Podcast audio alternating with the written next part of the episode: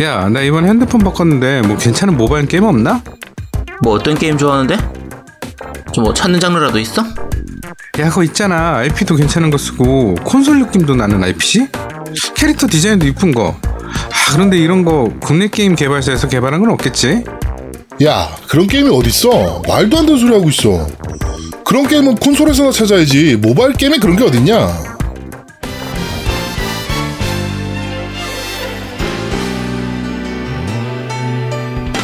있는데요?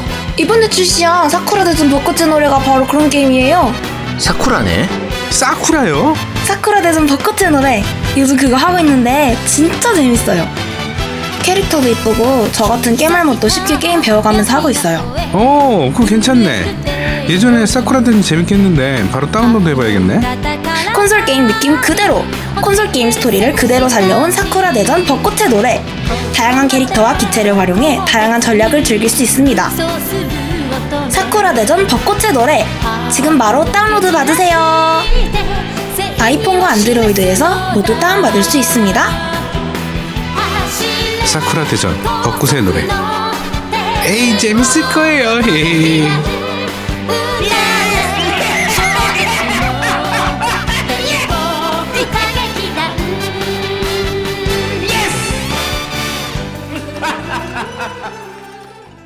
자, 첫 번째 코너입니다. 뉴스를 씹어먹는 사람들. 야금야금.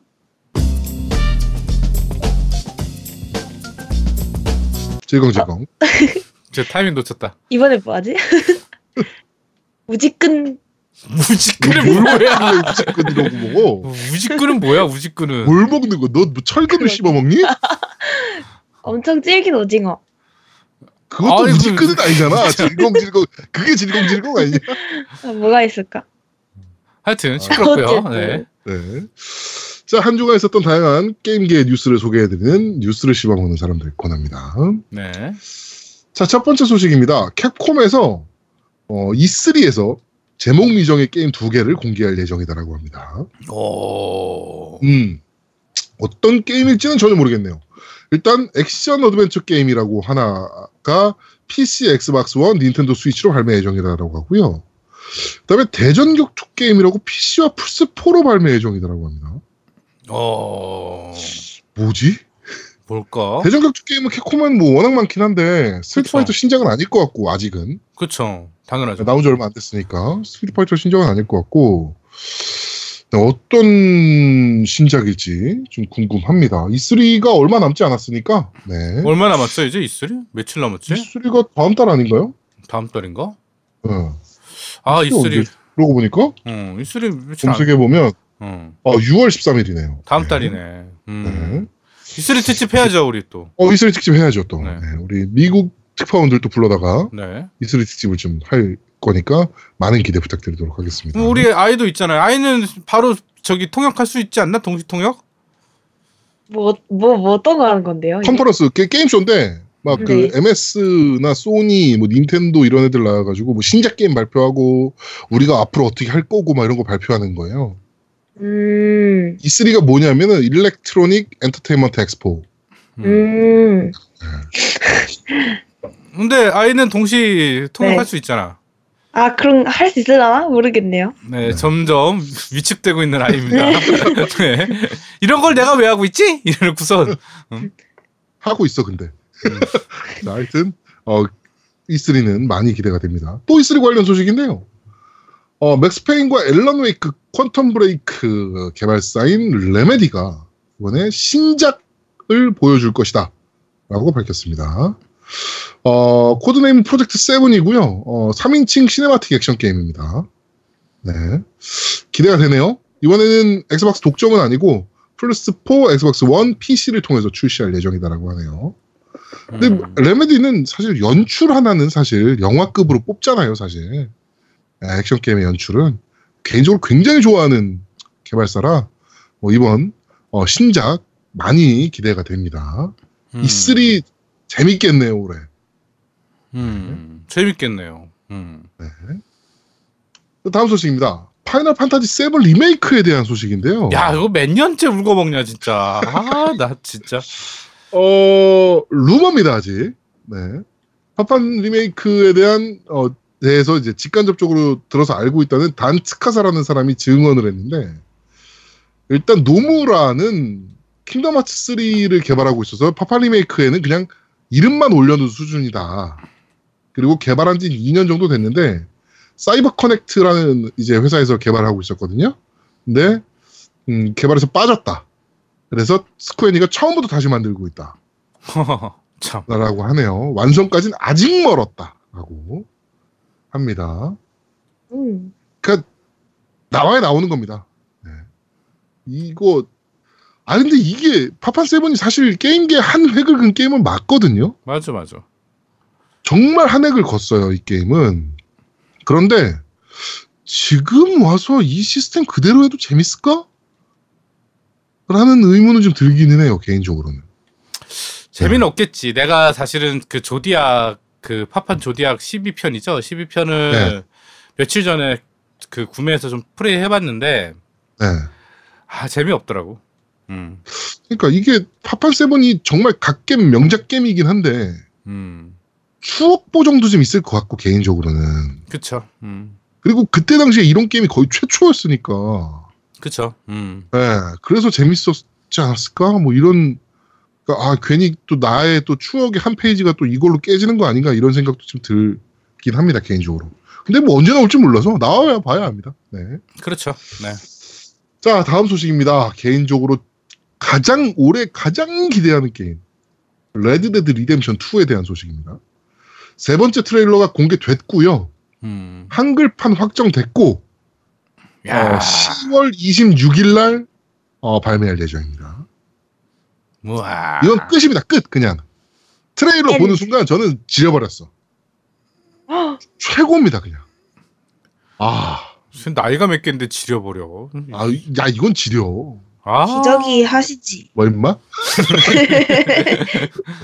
하여튼 제가 레데리는 제 인생에 또 이런 게임이 있나 싶을 정도의 재미를 가진 게임이라 2는 진짜 끝나는 것 같습니다. 근데 한글판까지 확정이 됐으니까 네. 10월 26일부터는 방송을 중단할지도 모릅니다. 제가 게임한다고. 네, 하여튼 너무 기대 중인 타이틀입니다. 네. 자, 그렇고요. 자, 그리고 조금 안 좋은 소식인데요. 스플래툰 2가 정발이 확정됐는데 외국어판으로 확정이 됐습니다. 영어판이겠죠, 뭐. 네. 뭐야? 이 정도는 한글화 해주지 않을까 생각을 했는데, 이게 사실 한글화가 어렵다는 생각도 좀 사실 하긴 했어요. 왜냐면은, 패치가 너무 자주 돼. 온라인 게임이다 보니까. 그치. 패치가 자주 돼. 그때 패치를 대응하기가 쉽지 않았을 거거든. 그렇게 생각하면, 한글화가 안 될 수도 있겠다라는 생각을 하긴 했는데, 그래도 퍼스트니까 해주겠지. 라고 했던 제 불찰입니다. 한글화 안 해줍니다, 이 게임은. 네. 아이씨발, 짜증나. 네. 자, 다음 소식입니다. 스파이더맨 관련 소식인데요. 이것도 또 기대하고 있는 갓겜 중에 하나죠, 스파이더맨. 어벤져스 다 보셨나요? 난 봤어요. 우리 진짜. 네. 보고 싶었는데 같이 볼 사람 없어가지고. 못 봤어요. 아, 아직 못 봤어? 네. 세 명이서 모여서 한 번 더 봅시다. 저를 위해서? 나 어차피 한 번 더 보려고 그랬거든. 아, 근데 나 졸았어. 나는 요번 너무 재미없던데, 나는 솔직히. 난 너무 재밌게 봤거든. 난 너무 재미없게 봤어. 너무 재밌게 봤어. 원래 마블 영화를 별로 안 좋아해서. 아, 그래요? 근데 또 보자고. 전 또 마블 또 너무 좋아해서. 미친놈. 네? 혼자 봐. 또 안 볼래. 그래. 야, 그럼 아이가 볼 사람이 없대잖아. 그래. 아이 때문에. 괜찮아요. 같이 봐야지, 이런 거. 한두 번 이러는 것도 아니고. 그러니까 같이 봐야지. 영화도 같이 보는, 팝콘 씹어 먹으면서, 철근같이 질겅질겅 씹어 먹으면서 팝콘을. 우지끈! 그렇게 봐야 되는 거 아닙니까, 영화는? 맞아. 네. 감사합니다. 같이 다음 주에 예매해서 봅시다. 냄. 이상한 애들이네, 하여튼. 네. 하여튼, 그 마블 유니버스의 한 축을 맡고 있는 스파이더맨 게임인데, 실시간 날씨 변화는 없대요. 실시간 날씨 변화는 없는데, 게임 완료 후에 낮과 밤 시간대를 설정하는, 그리고 날씨도 원하는 대로 설정할 수 있다라고 하네요. 그러니까, 비 오는 뉴욕을 거미줄을 타고 날아다닐 수 있는, 네, 제가 원하는 대로 세팅을 해서, 이런 게임이 될 것 같습니다. 이것도 뭐 워낙 기대하는 게임 아닙니까? 각 게임 중에 초각 게임이라 이것도 공개된 것만 봤을 때는 네. QT가 너무 많을 것 같아서 조금 걱정이 되긴 하는데 그래도 하여튼 기대 너무 많이 하고 있는 게임입니다. 우리 노미는 이거 무조건 살 거잖아요. 뭘요? 뭘 사? 스파이더맨. 아 스파이더맨 사야죠. 네, 스파이더맨 네. 사는데 네 기대는 안 하고 있어요. 네. 아 진짜? 공개된 영상 봤는데 기대가 안 돼요? 기대 안 돼요. 나는 그런 거 절대 기대 안 해요. 나는 기대하는 딱 장르가 있기 때문에. 네. 네. 뭐요? 저는 기대하는 장르들이 있죠. 네. 뭡니까 그게? 궁금하네요. 빨리 VR 그 썸머레 쓴 후속 빨리 나왔으면 좋겠어요. 지금 빨리 좀 나왔으면 좋겠습니다. 네. 네. 아주 기대하고 있는데 그거는 왜 소식이 없는지 모르겠어요. 네. 그러게요. 전혀 소식이 없네요. 네. 자, 그러면 바로 다음 소식입니다. 노르웨이 소비자위원회에서 닌텐도와 소니, 밸브, EA에 대해서 유럽 소비자법을 위반하고 있다고 지적을 했습니다. 뭐야? 그게 뭐야? 유럽 소비자보호법인데요. 이게 어떤 부분이냐면 환불 권리에 대한 부분을 공식적으로 명시하고 있다. 뭔지 알겠다. 네. 특히 사전 예약을 한 경우 닌텐도 같은 경우는 이제 사전 예약을 하면 빨리 다운로드를 먼저 받을 수 있잖아요. 맞아요. 그런 것 때문에 예약하는 순간 환불할 권리는 없다라고 주장을 하고 있는데 그게 소비자는 철회 기간 내에 계약을 취소할 수 있다는 권리를 상실한다. 맞아요. 아주 철폐할 권리가 있다. 철회할 권리가 있다라고 하고 있습니다. 그래가지고 이거는 근데 이게 또 수정이 간단합니다. 구매 전에 소비자에게 이거 예약하면 환불될 권리가 상실된다는 점을 알리면 됩니다. 그러니까 별건 아닙니다, 사실. 네. 개인적으로 이게 좀 재밌는 뉴스인데요. FTC, 그러니까 미연방거래위원회가 우리 게임기에 보면 그 게임기 본체 배 못 따게 하려고 스티커 붙여놓잖아요. 그렇죠. 스티커 붙여. 네. 그거 스티커 띄면 이거 그 씰 마크 떠가지고 이거 불법 개조된 제품이다 뭐 이렇게 아니면 불법으로 연 제품이다 뭐 이렇게 하는 게 하면 안 된다라고 불법이라고 경고를 하면서 이 스티커 다 없애라고. 그렇게 하는 게 네. 이 스티커가 붙어 있는 것 자체가 불법이다. 소비자는 이거를 임의로 분해했다고 AS를 안 해주면 안 된다라고 했습니다. 그래가지고 아마 미국에서는 없어질 걸로 보이는데요. 미국 제품들은 한국이나 뭐 이런 데는 어떻게 될지 모르겠습니다. 뭐 똑같지 뭐 우리는 뭐 안 되겠지 뭐 우리는 또 안 될 거예요. 아마 안 될 겁니다. 기대하지 마세요. 네. 기대 안 하시는 게 좋을 것 같아요. 네. 하여튼 네, 이게 이거는 좀 의미 있는 거라고 봐요, 개인적으로. 요거 사실 떨어졌다고 해서, 이거 AS 안 해주는 거는 사실 좀 문제가 좀 있다라고 보거든요, 저도. 맞죠. 그게 임의로 분해하기 위해서 띄운 게 아니라, 그냥 자연에 의해서 띄워줄 수도 있거든. 네. 하여튼 그래가지고 좀 짜증났는데, 하여튼 그렇습니다. 우리나라는 안 될 겁니다. 네. 자, 다음 소식입니다. 섀도우 오브 툼레이더 소식인데요. 엑스박스 1 X에서 4K 두 개의 비주얼 모드가 들어간다라고 합니다. 4K 해상도 모드. 그래서 4K에 30프레임 구동되는 거. 그다음에 고해상도 모드로 해서 1080p에 60프레임 이렇게 제공이 된다라고 하네요. 근데 이런 게임이 사실은 액션 게임이 30프레임을 하면 멀미나는 사람들이 의외로 많아요. 그래서 있어요. 이게 좀 저도 해봐야 되겠지만 4K에 30프레임이라고 그러면 참 차라리 그 프레임을 포기할 것 같아요. 1080p에 60프레임으로 가겠죠. 그쵸. 네. 근데 저는 4K로도 먼저 한번 돌려보겠어요, 일단. 그러니까 돌려보긴 하겠는데 저도 궁금하잖아. 그치. 과연 어떤 정도의 퀄리티를 보여줬을까? 이게 뭐 HDR 그다음에 물리기반 렌더링도 향상됐고 뭐 하드웨어 테셀레이션 뭐 하여튼 쓸 수 있는 기술은 다 때려박은 것 같은데. 맞아요. 네. 근데 나는 저기 넷플릭스 요새 계속 보고 있는데 넷플릭스에 보니까 UHD를 지원하더라고. 4K에 HDR 지원하는 영상들이 많아요. 그러니까 그게 뭔지 모르겠어. 4K를 지원하는. 나는 아니 내가 보던 것만 봐서 그러나 나는 그걸 그게 그 영상 이렇게 선택하잖아요. 네. 그러면 UHD라고 뜨고 네. 그다음에 HDR 지원하는 건 HDR 지원한다고 떠요. 네. 네. 아 나는 그냥 4K로 한 번 못 봐가지고. 네. 네. 그렇습니다. 자 다음 소식입니다. 필스 펜서 관련 소식인데요. 필스 펜서가 이번에 E3에서 JRPG를 하나 보여줄 것이다라고 발표됐습니다. 아 그래? 나 JRPG를? 네, 어떤 게임일지 모르겠습니다. 근데 JRPG를 발표할 거다라고 얘기를 했고요.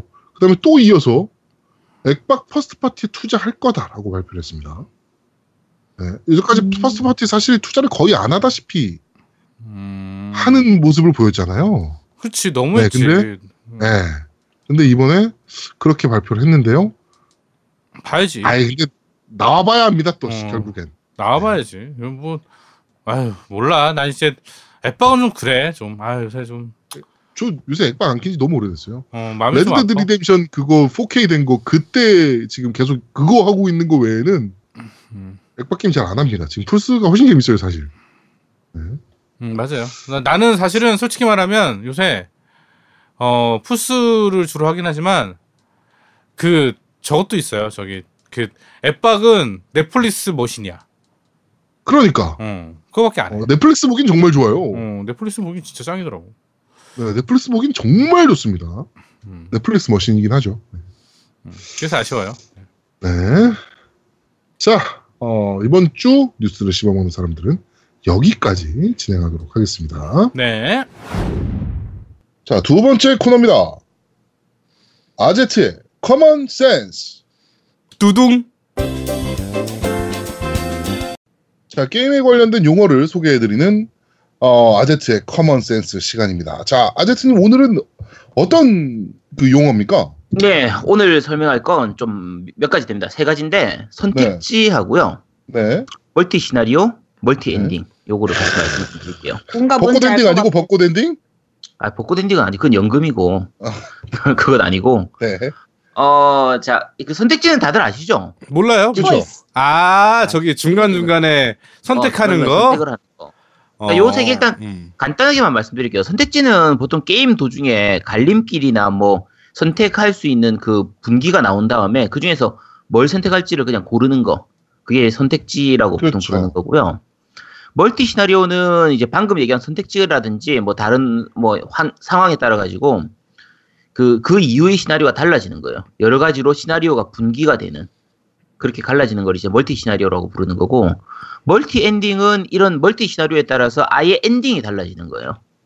좀 비슷하게 보이지만 조금 다르거든요. 네. 일단 여기까지만 알아두고 이제 자세하게 하나씩 좀 짚어볼게요. 네. 자 선택지.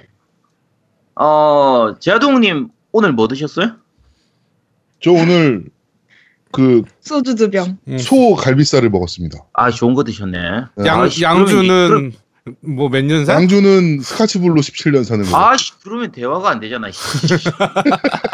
아이야 술을 먹으면 뭐 소주를 먹을 것이냐 맥주를 먹을 것이냐 이런 거라든지 뭐 삼겹살을 먹을 것이냐 목살을 먹을 것이냐 이런 걸 그러면 다시 말씀드릴게요. 아, 소갈비살에 소주를 2병 마셨고요 지금. 소주 먹을 때 소주 먹을까 맥주 먹을까 고민 안 했어요? 네 전혀 안 했습니다. 그냥 소주밖에 안 먹었습니다. 차려놓은 게 그거밖에 없으니까. 야 그러면 선택지가 없잖아 그럼. 아니죠 술은 있었어요. 맥주나 그러니까. 양주도 있고 했는데 일단 소주부터 들이키기 시작한 거예요. 왜 소주부터 먹었어요? 맥주부터 안 먹고. 원래 남자라면 소주부터 아닙니까? 아, 자, 요런 게 이제 선택을 하는 거죠. 맥주를 먹을까, 소주를 먹을까, 선택을 하는 거예요. 나도 오늘 광어초밥이랑 연어초밥 중에서 연어초밥 선택해서 먹었어요. 그쵸, 요렇게 선택을 네. 하는 거예요. 우리 인생 자체가. 야, 광어 무시하는 거야? 아, 연어가 끌렸어요. 연어도 좋지만. 미치겠다, 지금. 이게 뭐야, 그쵸? 이게. 요렇게, 자, 우리가 짜장면이냐 짬뽕이냐 선택하는 거나. 뭐 탕수육을 부먹으로 먹을 것이냐 찍먹으로 먹을 것이냐 선택하는 것처럼 여기서 한번 일심동체 가죠. 일심동체 찍먹 부먹 하나 둘 셋 부먹 찍먹이지 그건 부먹인데 부먹이야? 복먹이 저거야 복먹이 아니 복먹은 요리를 잘하는 집은 당연히 복먹이에요. 가서 먹었을 경우 또 특히나. 아니 집에서 먹어도 본복 해 먹으면 되지. 집에서 본복을 왜 먹어? 그 편하게 먹으려고 먹는 게 중국 음식인데. 야, 그 소스 부어가지고 약간 기름에 볶다가 그대로 넣어서 먹기만 하면 돼. 튀김 넣어서 먹으면. 아 귀찮잖아. 자 어쨌든 네. 그 귀찮은 걸 무릅쓰고 이제 복먹을 해먹는다라는 선택을 하는 거죠. 네. 자, 이렇게 선택을 해도 사실은 대부분의 우리가 인생에 사는 선택이 인생에 별로 영향을 안 미쳐요. 지금 제아도목님이 점심때 맥주를 먹었든 소주를 먹었든 양주를 먹었든 지금 녹음하는데 별로 차이가 없단 말이에요. 차이 많이 나요 지금. 아우, 아 없어. 그게 많이 취해가지고. 네. 그게 그거라고 얘기를 해야지. 야, 그겁니다. 맥주 먹었으면 더 많이 먹었을지도 몰라. 네, 그게 그겁니다.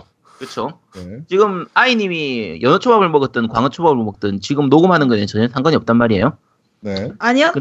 저 지금 광어에 미련이 나와서. 아이, 대화를 못해. 집중이 안 돼요. 그렇죠. 자 어쨌든 뭐 대부분은 그러니까 지금 중요한 것도 있어요. 이렇게 이가 게임상에서도 실제로 이제 선택이 중요하게 작용하는 것도 있고 중요하지 않게 작용하는 것도 있는 거예요. 전혀 상관없는, 그러니까 선택지는 나오지만 아무 의미가 없는. 예를 들면 대표적인 게 이제 그 영웅전설 섬의 궤적 같은 그런 게임들. 궤적 시리즈에서 중간에 선택지들이 굉장히 많이 나오거든요. 아무거나 선택해도 그냥 대화만 조금 달라질 뿐이지 시나리오에 전혀 영향을 안 미쳐요. 그러니까 요런 선택지들도 굉장히 많아요. 근데 이상하다. 섬의 궤적의 대화에 따라서 그 호감도랑 이런 것들이 좀 반영되는 걸로 알고 있는데 안 그랬나? 반영되는 선택지도 있고요. 네. 그러니까 10개 중에서 한두 개는 그게 반영이 되고 네. 거의 한 8개, 9개는 아무 의미가 없는 경우가 대부분이에요. 그러니까 반영은 되네. 그러니까 반영되는 것도 있는데 그러니까 내가 얘기했잖아. 영향을 그쵸? 주는 것도 네. 있고 안 주는 것도 있는데 네. 안 주는 게 대부분인 게 이제 섬의 궤적 같은 그런 게임들이고 네. 슈퍼로봇 대전을 기준으로 하면 중간에 예를 들면은 뭐 부대가 두 개로 갈라져가지고 한 부대는 우주로 가고 한 부대는 지구로 갈 건데 넌 어디로 갈래? 하면 내가 우주로 가면 우주 쪽의 분기 시나리오로 가게 되고 네. 지구 쪽을 선택하면 지구 쪽 이제 분기를 가게 돼요.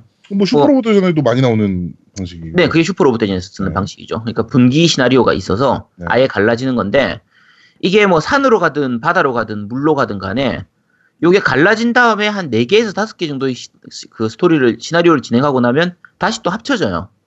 네. 그래서 산이든 바다든 어쨌든 결과적인 엔딩은 똑같아지는 거죠. 요거는 멀티 시나리오긴 하지만 멀티 엔딩은 아닌 거죠. 엔딩은 어차피 똑같은 거니까. 그렇죠. 엔딩 하나니까. 네. 선택지에 따라서 이렇게 갈라지게 되는 그런 부분들이 생기는데 혹시 제아동님 뭐 혹시 게임들 중에서 선택지 좀 중요하게 나왔던 게임 중에서 생각나는 거 혹시 있으세요? 선택지가 중요한 게임이요? 아 저거요 저거 스타워즈 저거 그 구공기의 기사. 그치, 구공기도. 네, 그렇죠. 구공기가 선택지가 엄청나게 많이 나오거든요. 그렇죠. 네. 바이오웨어 게임들의 특징이죠. 네네네. 근데 그거는 선택지에 따라서 좀 게임 진행 방식도 많이 틀려지고 이런 부분들이 있어서 네, 네 그거 굉장히 중요했던 게임인 것 같아요. 서양 쪽 RPG에서 폴아웃도 그렇고 그렇죠. 매스 이펙트도 마찬가지고 그런 식으로 선택지에 따라서 적하고 싸우기도 하고 적이 우리 편 동료가 되기도 하고 이런 식으로 굉장히 많이 달라진 경우가 있기 때문에 그것도 선택지가 많이 나오는 게임이고요. 네. 노미님은 어때요? 선택지 생각나는 게임 있어요? 난 프린세스 메이커. 아 프린세스 메이커? 어떤 선택지? 거기 그 알바를 요번 주에 알바를 할 것이냐, 요번 주에 뭘 할 것이냐를 정하게. 걔는 네. 게임 자체가 선택지잖아요. 그거는 선택지하고는 네. 조금 다르죠. 스케줄을 뭘로 짤 거냐, 일정을 뭘로 짤 거냐 하는 부분이니까 선택지 뭐 굳이 이제 그것도 선택지라고 하면 선택지라고 할 수 있겠지만 뭐 그걸로 뭐 말 그대로 위 1, 2 중에서 고르는 이런 건 아니니까. 그렇긴 하죠. 네. 그렇죠. 네. 그러니까 제 기억에서 제일 기억에 많이 남는 선택지는 드래곤 퀘스트 1이에요. 저도 물어봐 주세요. 아이님은 생각나는 선택지 있어요? 저 완전 대박 선택지. 어떤 거요? Life is Strange 아세요? 오 발음 이번엔 좋았는데. Life is Strange. 연습했니? 술 마셨나봐. 뭐라고요? 아니야. Life is Strange에서 어떤 선택지들이 생각나는 거야? 그거 막 친구한테 뭐 뭐였지? 사고 사실을 알리느냐 안 알리느냐 이런 걸로 엄청 바뀌는 그런 그건 게임 자체가 선택지로 하는 게임이잖아요. 맞아요. 그러니까 어드벤처 게임들 종류인데 워킹데드 같은 경우도 마찬가지고, 이 지금 말씀하신 거 라이프 이즈 스트레인지 같은 경우도 마찬가지고요. 일본식 어드벤처 게임들은 대부분 다 그런데 내가 어떤 선택을 하는 거에 따라서 그 뒤에 시나리오가 다 달라지고 결과까지 다 달라지는 그런 게 이제 제일 대표적인 게임들이고, 아까 제가 말씀드린 드래곤 퀘스트 같은 경우에는 아예 뭐냐면 제일 마지막에 마왕하고 싸우는 부분이 나오거든요. 네. 혹시 득해원 해보셨어요? 아니요. 안 했어요. 네. 당연히 안 해보셨겠죠. 네. 자, 제일 마지막에 싸울 때 이제 다른 마왕 부하들 다 무찌르고 나서 마왕하고 1대1로 싸우게 되는데 마왕이 질문을 해요. 네. 야, 내가 전 세계에 반을 줄 테니까 나하고 손을 잡자. 제아동님 잡을 것 같아요? 안 잡을 것 같아요? 낼름 잡아야지. 그치, 낼름 잡아야지. 왜 안 잡아? 노우미님 어때요? 난 안 잡아요. 아, 안 잡아요? 네. 오, 세계 반을 준다는데? 아니요, 그거 의미가 없어요. 나는 왜? 정직하고 착한 사람이기 때문에. 아니야, 잠깐만. 다시 질문 하나만 다시 한 번요. 그 반에 아제트가 들어갑니까? 뭔 소리야, 씨. 마왕이 준다는 반에. 나 안 들어가. 아, 그러면은 필요 없는데? 아, 왜? 난 너의 것이 되고 싶지 않아. 아니야. 이미 내 건데, 뭐. 아, 미치겠다. 심쿵. 아이님 같으면 어때요? 세계에 반을 준다고 하면 손 잡을 것 같아요? 에이, 안 잡죠. 아, 왜 안 잡지? 얘들 이상한 애들이네. 잡아야지, 그걸 왜 안 잡아? 저는 그냥 소소하게 살고 싶어요. 세상 반 가지. 요게 그 마지막 선택지로 나와요. 손을 잡을 것이냐 말 것이냐. 그럼 우와. 대부분은 스토리 진행상 당연히 안 잡는 걸로 가게 되는데, 네. 잡는다를 선택하면 패미컴 판에서는 이게 아마 내 장비 같은 거 다 뺏기고 레벨 1로 바뀐 다음에 처음부터 다시 했던 걸로 기억해요. 근데 완전 호구네 제아두봉님. 뒤에는 요즘 나온 그 모바일 판이나 이쪽 판은, 그러니까 리메이크된 판은 그건 아니고 그냥 꿈이었다 이런 걸로 해서 다시 마을로 돌아가서 이제 그 마왕성을 다시 처음부터 다시 깨야 되는. 아, 잣같네. 어떻게 하든 젓같네. 그런 식으로 진행됐던 걸로 기억해요. 근데 재밌는 거는 요 선택지를 바탕으로 해서 그 미래를 그린 게임이 그 재작년에 나왔나요? 드래곤 퀘스트 빌더즈예요. 그러니까 만약에 그렇게 이어지는구나. 네. 그러니까 만약에 드래곤 퀘스트 1에서 마왕이 그렇게 제의를 했을 때 용사가 마왕을 하고 손을 잡는다고 했을 때 미래는 그 세계는 어떻게 됐을까를 가상으로 그려가지고 만들어졌던 게 그 드래곤 퀘스트 빌더즈거든요. 그 선택지를 알면 되게 재밌게 할 수 있는 게임이에요. 게임 자체가. 자, 어쨌든 그 옛날 게임들 같은 경우는 사실 선택지가 그렇게 별 의미가 없거나 선택지가 아예 없는 경우도 많이 있었는데 요즘 게임들은 선택지에 의한 분기가 굉장히 많은 편이에요. 아까 그 아이님 얘기한 것처럼 라이프 이즈 스트레인지 같은 경우도 마찬가지고 요 선택지를 정말 잘 활용하는, 그러니까 선택지에 따른 멀티 시나리오가 갈라지는 분기를 굉장히 잘 활용한 게임으로 대표적인 게 이제 헤비레인이나 비욘드 투 소울즈, 곧 나올 이제 디트로이트 비컴 휴먼 같은 게임들 같은 경우가 인터랙티브 무비라고 봐도 됨직한 게임들. 그쵸. 네. 심지어 선택에 따라서 주인공 중에 한 명이 죽기도 하는데 죽어도 그냥 진행되죠. 그러니까 내가 조작하던 캐릭터가 죽어버리기도 하는데 죽어도 그냥 진행되는 거예요, 그대로. 그거에 따라서 다른 엔딩을 보기도 하고 전혀 다른 시나리오가 흘러가기도 하고 이런 식으로 해서, 그러니까 선택지에 따라서 시나리오가 달라지고 시나리오가 달라진 거에 따라서 아예 엔딩이 달라지는 그런 식으로 가는 경우가 되는 거죠. 멀티 시나리오 같은 경우에 아까 얘기한 것처럼 멀티 시나리오지만 멀티 엔딩이 아닌 경우도 있어요. 대표적인 게 슈퍼로봇 대전 같은 그런 경우가 되는 거고, 멀티 시나리오가 아닌데도 엔딩은 다른 경우, 멀티 엔딩인 경우도 있어요. 그러니까 이게 이제 보통 노멀 엔딩하고 진 엔딩이라고 해서 숨겨진 엔딩 이런 거. 아, 그렇죠. 그러니까 평범하게 플레이하면 노멀 엔딩이 나오는 거고, 뭐 공략집을 확인해가지고 숨겨진 요소들을 다 확인하고, 뭐 예를 들면 구해야 될 사람 구하고 살릴 사람 살리고 다 해서 엔딩까지 가면 진 엔딩이 나오는 요런 게임들도 많이. 요런 거 혹시 생각나는 거 있어요? 뉴슈퍼 마리오? 뉴슈퍼마리오도 약간 다르게 깨면 다른 엔딩 있고 막 그런 거 있지 않았어요? 유슈마가 그런 게 있었나? 응. 내가 진엔딩을 못 봤나 보다. 유슈마가 진엔딩이 있어? 유슈마에 진엔딩이 있었나? 제가 잘못 이해했나? 그러니까 스토리 엔딩이 다른 게 있어? 엔딩은 아니었나? 쿠파가 다른 데로 도망가는, 유슈마에서 중간에 다르게 깨면 그래요? 그럼 분기가 네. 되는 셈이네. 그건 네. 한 바퀴 안 해봐서 잘 모르겠는데 보통 그 네. 지금 아이님 얘기한 것처럼 만약에 내가 플레이하는 것 따라서 그 분기가 달라지는 게 돼버리면 가장 좋은 방법, 좋은 점이 뭐냐면 플레이하는 유저가 어떻게 플레이하느냐에 따라서 서로 다른 게임을 할 수 있게 돼요. 그렇죠. 그러다 보니까 각자 자기가 하는 그 게임 방식 자체가 그대로 게임에 녹아들게 되기 때문에 더 몰입감을 가질 수 있기도 하고 또 할 때마다 서로 다른 시나리오를 즐길 수 있기 때문에 2회차나 3회차를 즐길 수 있는 그 원인이 되기도 해요. 그래서 게임의 그 수명이 길어지는 그런 장점이 되기도 하죠. 그렇죠. 근데 이제 대신에 게임을 만드는 사람은 죽어나죠.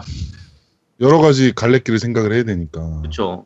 각각의 분기를 다 서로 생각을 해야 되기 때문에 얘가 죽었을 경우, 안 죽었을 경우, 뭐 살아있을 경우, 아닌 경우 이런 경우를 다 나눠 가지고 시나리오를 짜야 되다 보니까 시나리오를 짜기가 되게 힘들어져요. 아, 한국 게임 대표적인 거 있네. 족같은 사가. 네, 대표적인 게임이죠. 그 미친 선택지와 미친 멀티엔딩. 미친 버그. 엔딩을 볼 수 없는 게임. 아, 저도 그 엔딩 못 봤어요. 그거는. 그러니까요.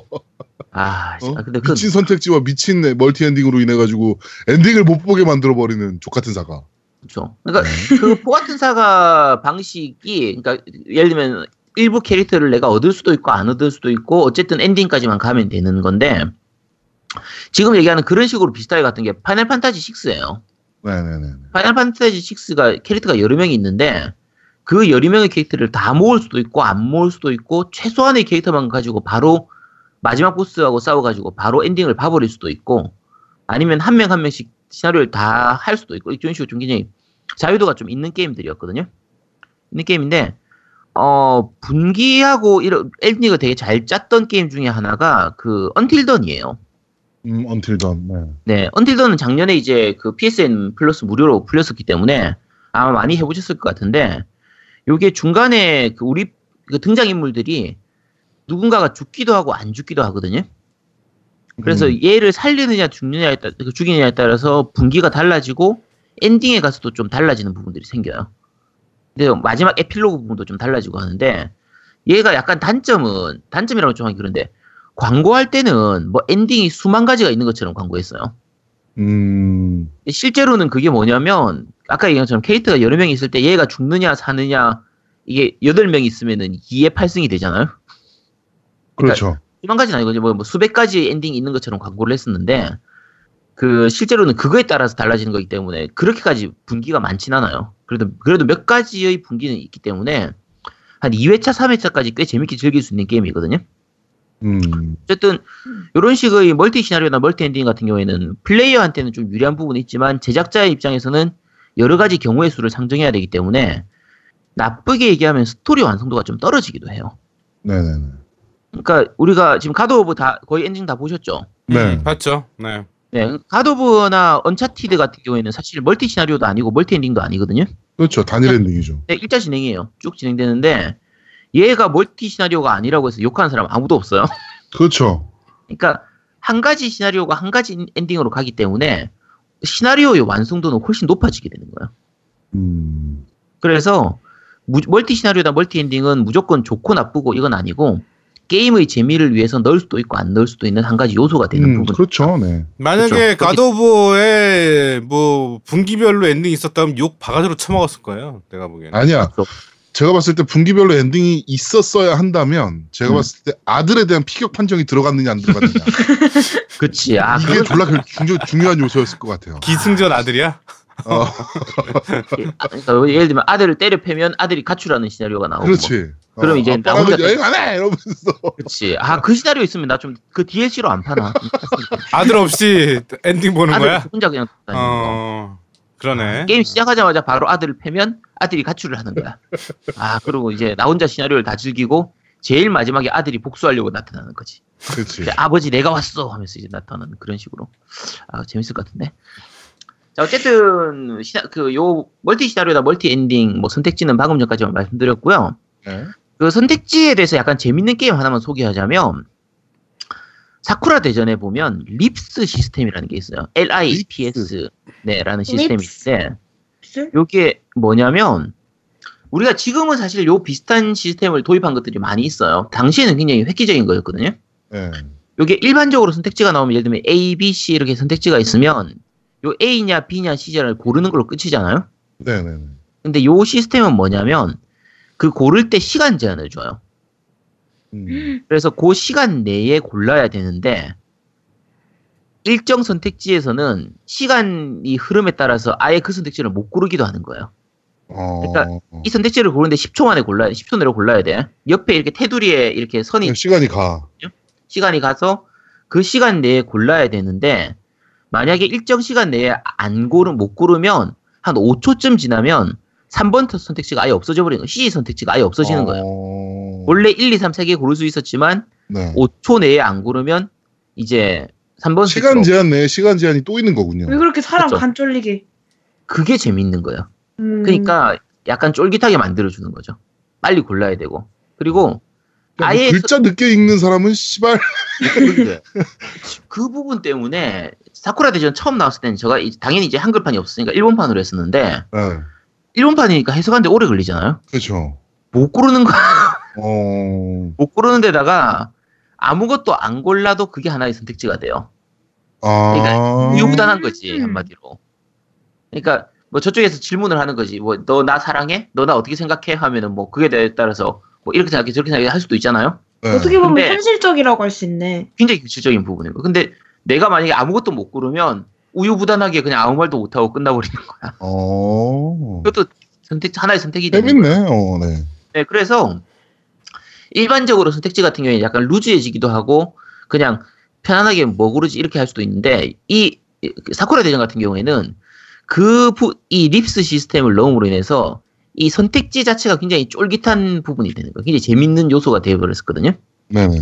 그래서 요게 되게 특이한 부분이었는데 그 뒤로도 요 비슷한 방식의 그러니까 이렇게 선택지 자체에 시간 제한을 두는 방식이나 시간에 따라서 약간 달라지는 방식이나 아무것도 못 골랐을 때도 하나의 선택지가 되는 식의 방식은 가끔 쓰이기도 해요. 다른 게임들에서도 쓰이기도 하거든요. 근데 꽤 재밌는 부분이라서 근데 이 사쿠라 대전 같은 느낌의 그걸 주는 거는 똑같은 방식을 쓰는 거는 없었던 것 같아요. 요거 외에는 아예 똑같은 방식은 없었던 것 같은데 꽤 재밌는 방식이라서 어드벤처 게임들 중에서는 아마 좀 이런 게 도입이 됐으면 싶은데 왜 안 나오는지는 잘 모르겠어요. 근데 꽤 재밌는 방식이었거든요. 참고로 그 사쿠라 대전 이번 그 벚꽃의 노래에서 나오는 거에서도 요게 약간 도입되는 부분이 좀 있어요. 들어가 있는 부분 해보시면 확인하실 수 있을 겁니다. 네. 자, 이번 주 아제트의 커먼 센스 선택지 그리고 멀티 엔딩 뭐 이렇게 좀 설명을 좀 해드렸습니다. 이게 게임을 굉장히 흥미롭게 만드는 요소이기도 하고 그렇죠. 어떻게 보면 좀 루즈하게 만드는 요소이기도 될 수 있는 네, 굉장히 지금 극단적으로 갈리는 시스템이긴 한데 그래도 요새 게임들 중에서는 그래도 쓰이는 부분들이 간간히 나오고 있어서 네, 좀 알아두시면 좋을 것 같아서 네. 이렇게 소개를 좀 해드렸습니다. 아제트 준비를 정말 열심히 하셨네요. 와, 아제트가 네. 정말 오랜만에. 오늘 노미님 오늘 뭐 잘못 드셨어요? 술 마시고 오셨네? 아니 술 안 먹었고요. 네, 저렇게 칭찬을 해드림으로 해서 제 편집이 빛을 발할 수 있기 때문에 네 말씀드리는 겁니다. 네. 네. 감사합니다. 그렇습니다. 네. 기대되네요, 이번 주. 뭐가 네. 있을지. 그렇죠. 네. 네. 매주 기대하셔도 좋습니다. 네. 미치겠다. 네. MC들은, 걱정되네요. MC들은 모르지. 내가 뭘 할지를. 그러니까. 네. 야, 이 선택지가, 이거. 편집 배우고 싶다. 야, 편집 못하게 하는 선택지 없나, 이거? 없어! 이거는 단일 엔딩이야. 맞아요. 네. 네. 후속작을 부탁해! 아리가또! 오네가이. 아리가또. 오네가이지. 오네가이지. 오네가이! 네. 안 나오는 게임의 후속작을 요청드리는 후속작을 부탁해 시간입니다. 자, 오늘은 어떤 게임입니까? 네, 오늘 소개할 게임은 사쿠라 대전입니다. 오늘 그냥 처음부터 끝까지 사쿠라 대전이군요. 네. 네. 오늘 그냥 사쿠라 대전으로 도배를 합니다. 벚꽃이 휘날 아닌가? 네. 무슨 뽕짝 같은데 이러니까.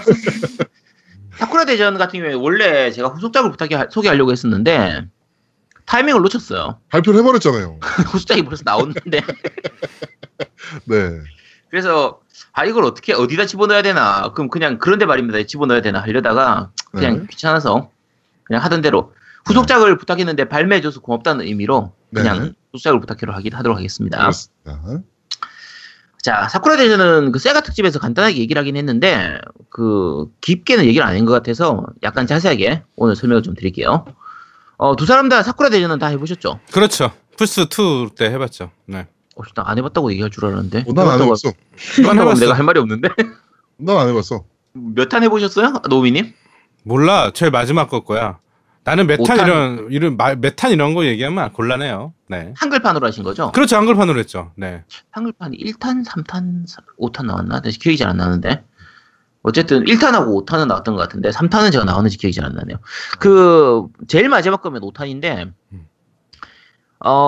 뭐 해봐도 기억은 잘 안 나실 테니까. 그리고 네. 이게 아마 노우미님 취향은 아니었을 거거든요. 굉장히 아닐 겁니다. 네. 뭐 슈퍼로봇 대전처럼 아마 하다가 졸았을 거예요. 그랬을 거예요. 아니야. 지금 오해하는 게 있는데, 제가 옛날에는 네. 슈퍼로드 대전도 정말 재밌게 했었고, 이런 턴제 RPG를 굉장히 좋아했었어요. 아, 그래요? 왜냐면, 그게 왜 그랬냐면, 그때 당시에 그런 보는 재미랑 이런 것들이 굉장히, 제가 슈퍼로드를 요새 졸다는 이유가, 바뀌는 게 없으니까, 흥미로운 게 없으니까 그랬던 거지, 그 당시에는 굉장히 흥미로웠죠. 이런 것들은. 그 시대적 배경을 생각하셔야죠. 네. 아, 시대적 배경까지 생각해야 돼? 그 당연하죠. 시대적 배경을 생각하셔야죠. 그 당시에 사쿠라 대전 어떤 느낌이었는지 기억나요? 제 기억에는 굉장히 재밌게 한 것 같아요. 그 일러스트들이 되게 이뻤던 걸로 기억해. 그치. 네. 캐릭터가 되게 예쁘고 그랬었죠. 네, 그쵸. 저는 사쿠라 대전을 안 했던 이유가 네. 이유가? 사실 정보를 얻을 수 있는 데가 많이 없었잖아요. 비디오 게임에 대한 정보를. 왜? 잡지도 있고 많이 있었는데. 근데 이제 시끄러워. 네. 많이 없었는데, 이름만 듣고 사쿠라 대전이라길래, 뭐 대전 격투 게임 뭐 이런 건 줄 알았어요. 아. 애초에 그냥. 그래가지고 아예 손도 안 대버렸어. 심각한데, 쟤? 비겁한 변명인데? 심각한데. 그렇습니다. 자, 사쿠라 대전, 당연히 대전 게임은 아니고요. 네. 사쿠라 대전 시작부터 좀 얘기를 할게요, 그러면. 사쿠라 대전 이제 세턴으로 나왔던 1탄이 나왔었는데 세턴하고 드림캐스트 시절의 그 세가에 있어서 굉장히 중요한 작품이에요. 네. 그러니까 판매량만 보면 사실 플스 쪽 대작들에 비하면 많이 떨어지는 편이지만 이 각 콘솔을 대표하는 작품으로서 그러니까 세턴이나 드림캐스트를 대표하는 작품으로서 사쿠라 대전은 꼭 들어가는 편이에요. 네. 그러니까 이게 자 세턴 하면 생각나는 대표작 혹시 있어요? 제아동님은 세턴 갖고 있었다고 했었죠 그때? 아니요. 아, 빌려서 했다고 했나? 네, 빌려서 했다 그랬죠. 세턴으로 했던 게임이나 세턴 이제 말 그대로 독점작들 중에서 생각나는 거 있어요? 그란디아. 그란디아. 그쵸. 그리고. 네. 소니? 소니? 네. 소닉은 거의 안 나왔는데. 세턴으로는. 세턴으로는 안 나왔나? 나오긴 해도 거의 소닉 잼이었나? 합본 이런 것만 나오고 신작이 안 나왔었거든요. 아. 레이싱 하나 나왔었던 걸로 기억하는데 네. 어쨌든 세턴 쪽으로는 신작이 제대로 안 나왔기 때문에 네. 소닉이 오히려 소닉 그쪽 나카유지 쪽에서 만든 게 나이츠가 나왔었어요. 그래서 없고 노미님은 세턴 쪽 게임 해봤던 거 있어요? 아니 난 세턴 아예 안 했어요. 아예 안 하셨어? 네, 난 세턴 안 했어요. 난 넵튠 했지. 네프네프. 아이씨. 세턴이 아이님은 당연히 못 해봤을 거예요. 네. 아이님 태어나기 전에 나왔던 태어나고 나선가? 어쨌든 얼추 비슷한 시기예요. 이게 몇 년도에 나왔냐면요. 세가 세턴이 94년도에 나왔어요. 94년도 그때 나왔어요. 저보다 5년이나 선배. 94년 11월인가? 12월. 네, 11월 달에 나왔. 그때 나왔을 텐데 어쨌든 세턴 대표작으로 몇 가지 얘기하면 이제 펜저 드래곤. 네, 펜저 드래곤이 있군요. 네, 아까 얘기했던 나이츠나 가디언 히어로즈 같은 게임들도 있었고, 네. 실제 세턴으로 많이 했던 게임은 뭐 데이토나 USA라든지 버추얼 파이터, 뭐 버추얼 캅, 뭐 버추얼온, 하우스 오브 데드 이런 것들이 있긴 했는데, 네. 얘들은 다 아케이드 게임을 이식해 온 거였단 말이에요. 네, 이식작들이죠. 네, 그러니까 세턴 전용, 그러니까 콘솔 전용으로 나왔던 독점작으로서 대표적인 게임이 그렇게 많지가 않았어요. 네. 세턴 쪽 같은 경우에는. 근데 이제 세가 쪽에서 세턴을 대표할 만한 진짜 뭔가 하나를 만들자, 대작을 하나 만들자 해서 각 잡고 만들었던 게 이 사쿠라 대전이에요. 그러니까 사쿠라 대전 만들 때 그 제작진들을 보면 이제 간판 타이틀로 만들기 위해서 한 거기 때문에 네. 제작진은 게 이 제작을 외주로 그 레드 컴퍼니, RED 컴퍼니라고 하는 곳하고 이 AM7 연구소, 세가 쪽하고 합작으로 외주하고 합작하고 같이 해서 만들었는데 네. 요 레드 컴퍼니의 대표가 누구냐면 히로이 오지예요. 당연히 모르시겠죠. 그냥 얘기할게요. 네. 그 천의 마경이나 아 천의 마경. 네. 네. 마신여 홍전 와타루 이번에 그 슈퍼로봇 대전에 네, 들어왔던 네 슈로데이 들어간 와타루 싱싱캅 거기. 네. 그다음에 또는 마법전사 유켄도 혹시 알아요? 어 알아. 유켄도. 유켄도 감독했던 게 이 사람이에요. 아 유켄도 재밌지. 검 그거 끼고 검에다가 열쇠 끼고. 와타루면은 저기 감독 아닙니까? 애니 감독이죠. 아니 와타루면은 저것도 감독한 거 아닙니까? 그 그랑조? 어 예. 네. 그랑조는 아니었던 것 같은데. 그랑조도 이 사람이 했었나? 그랑조도 아니었던 것 같아요. 그랑조는 다른 사람이었던 것 같고. 어쨌든 그래서 이 사람이 감독으로 뭐 애니나 게임 뭐 특촬물 같은 것도 만들고 뮤지컬이나 무대 감독도 좀 많이 하는 편이에요. 당시에 잘 나가고 있었던 감독이었고. 그리고 이제 캐릭터 디자인은 요 그림체는 다들 아시죠? 사쿠라 대전? 네, 그렇죠. 네. 누군지 아세요 혹시? 그거 아닙니까? 그 야마나인데. 야마나? 무슨 야마나요? 아니야? 야 야마나. 나 왜 걔가 생각났지? 누구 뭐 생각났어? 너 뭐 생각했어? 캠퍼스 러브 스토리인가? 캠퍼스 러브 스토리가 아니고 너 저 오렌지로드 얘기한 거야? 오렌지로드? 아니 너 저거 골든보이 얘기하는 것 같은데? 어 골든보이 맞아. 그 다른 사람입니다. 아 다른 사람이야? 근데 왜 똑같아? 그림체가 비슷하긴 한데 요 후지시마 교스케라고 해서 그 아아디 여신님이나 체포하게스 그린 그 사람이에요. 아. 테일즈 시리즈도 이 사람이 거의 다 일러스트를 했기 때문에 그래서 테일즈 시리즈나 사쿠라 대전이 이 사람 대표 게임작으로 게임 중에서는 대표작이거든요. 이제 네 어쨌든 그렇습니다. 근데 그래서 후지시마 교스케가 당시로 진짜 좀 잘 나가던 디자이너였기 때문에 게임 디자인 이런 걸 많이 했었기 때문에 그래서 말 그대로 데리고 온 거고 메카닉 요 광무라고 해서 로봇 만드는데 로봇 디자인은 아키타카 미카가 했어요. 이 사람 당연히 모를 테니까.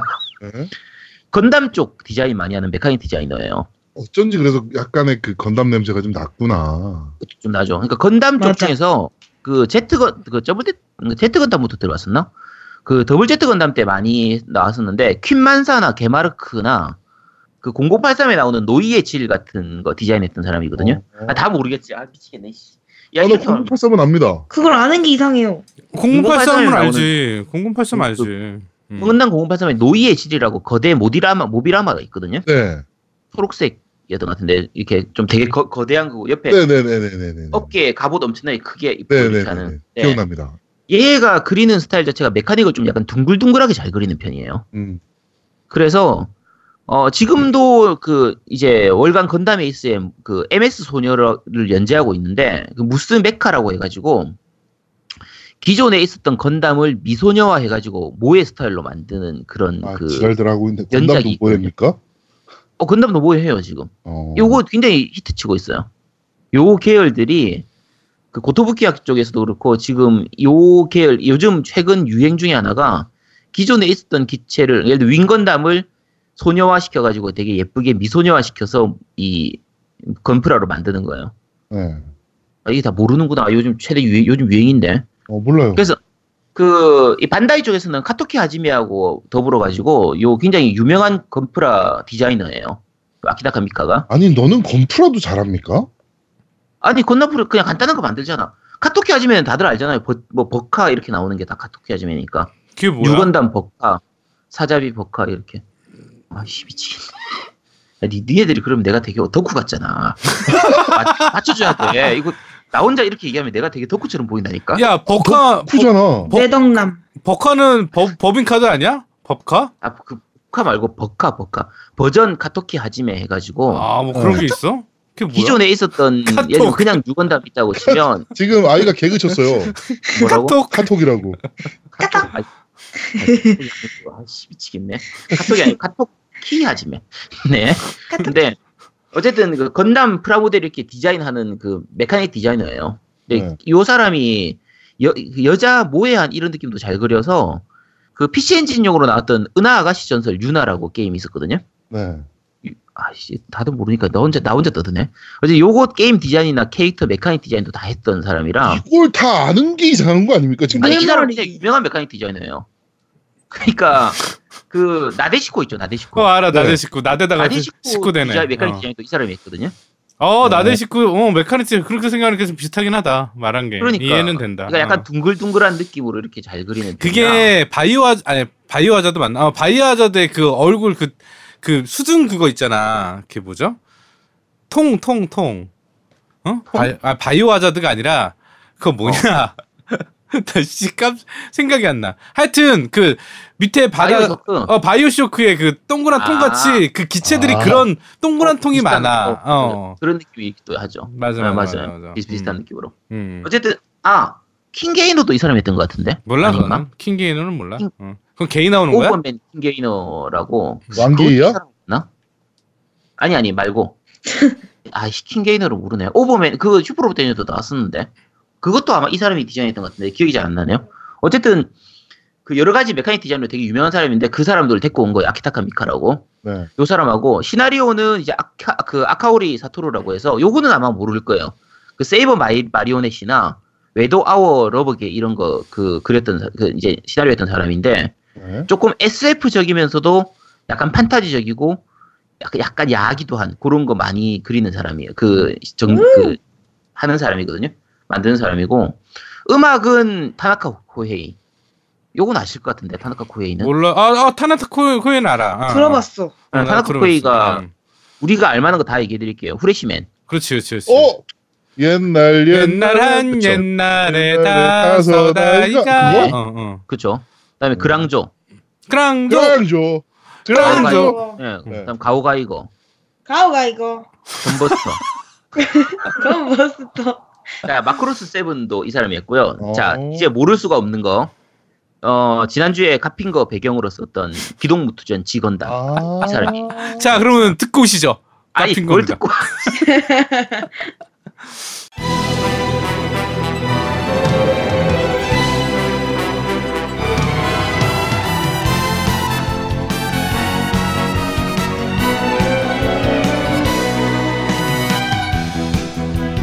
俺のこの手が真っ赤に燃えろ勝利をつかめと驚き叫ぶバークレッシュゴーッドピカイエスイエスイエスイエスイエスイエス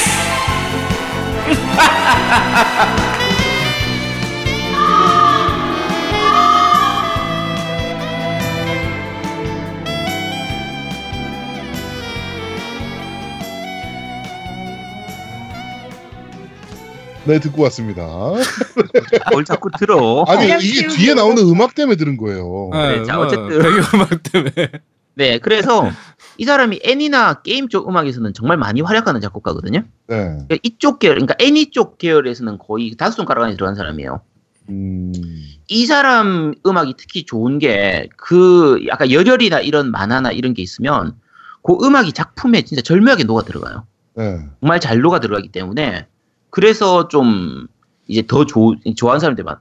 이 사람이 오버맨 킹게이너도 이 사람이 했던 것 같은데 어쨌든 기억은 정확히 안 나지만 그래서 요렇게 지금 제가 이 사람들 얘기해도 이 사람들이 모르니까 간에 이 아는 사람들이면 이 사람들 어떻게 모았지 이렇게 말이 나와야 되는데 네.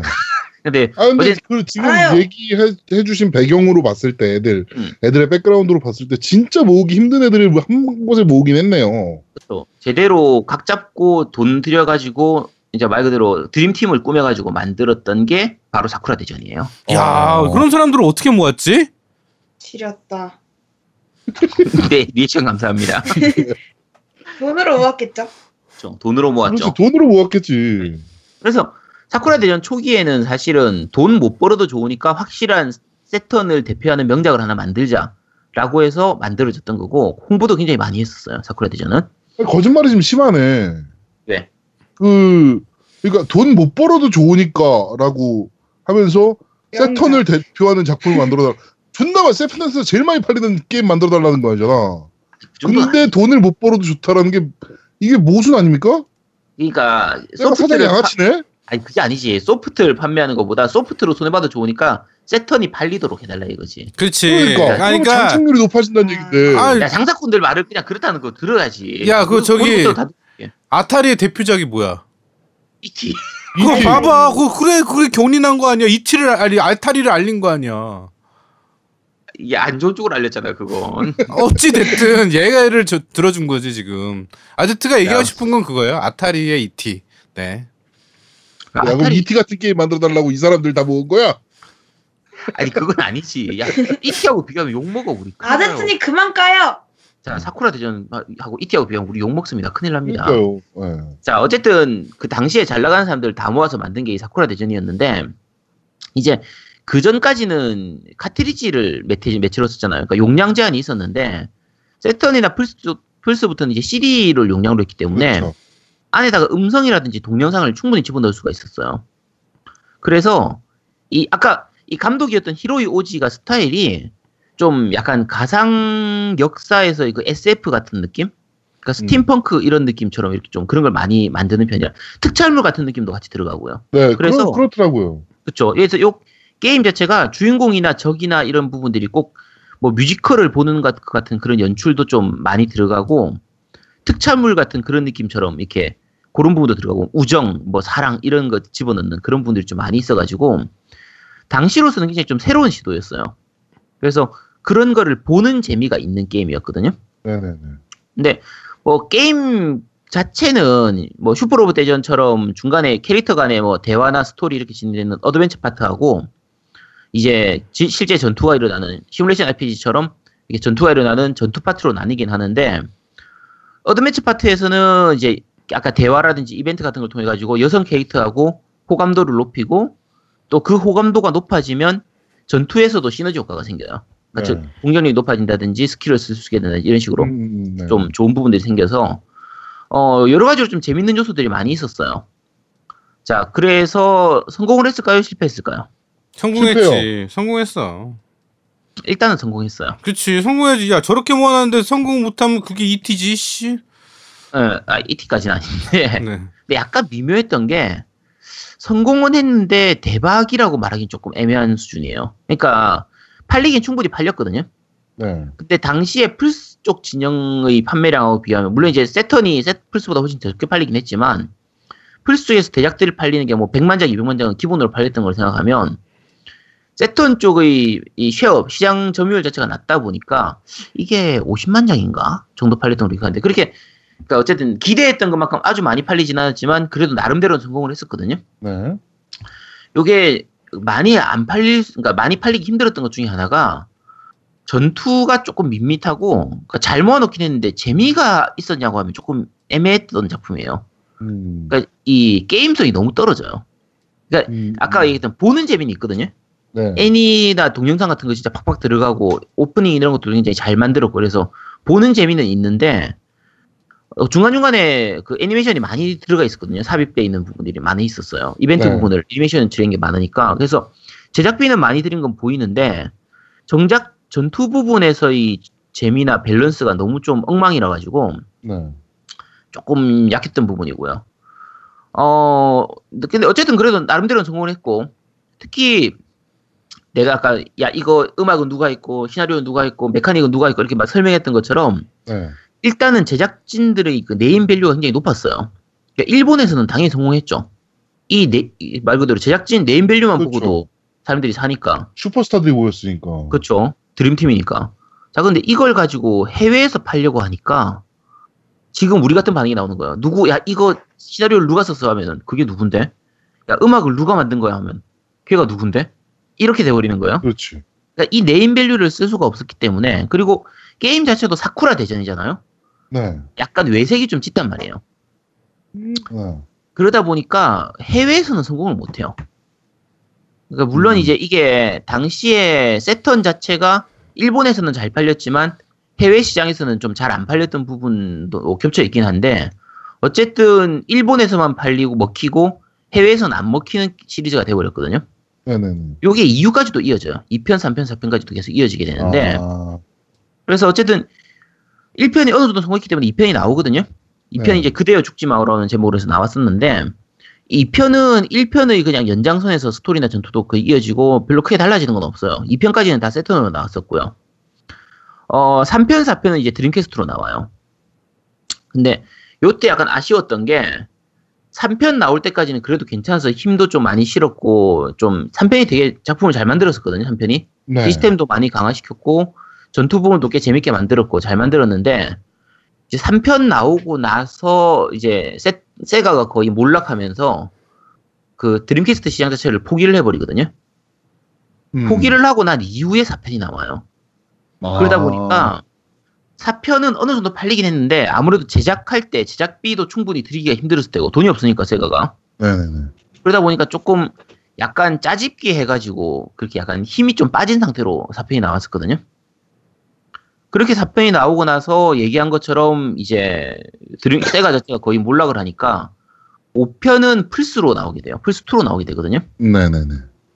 근데 요 3편, 4편이 그 사실은 꽤 괜찮게 만들었어요. 특히 3편 같은 경우에는 그 오프닝이 그 프로덕션 IG에서 만들었었거든요. 네.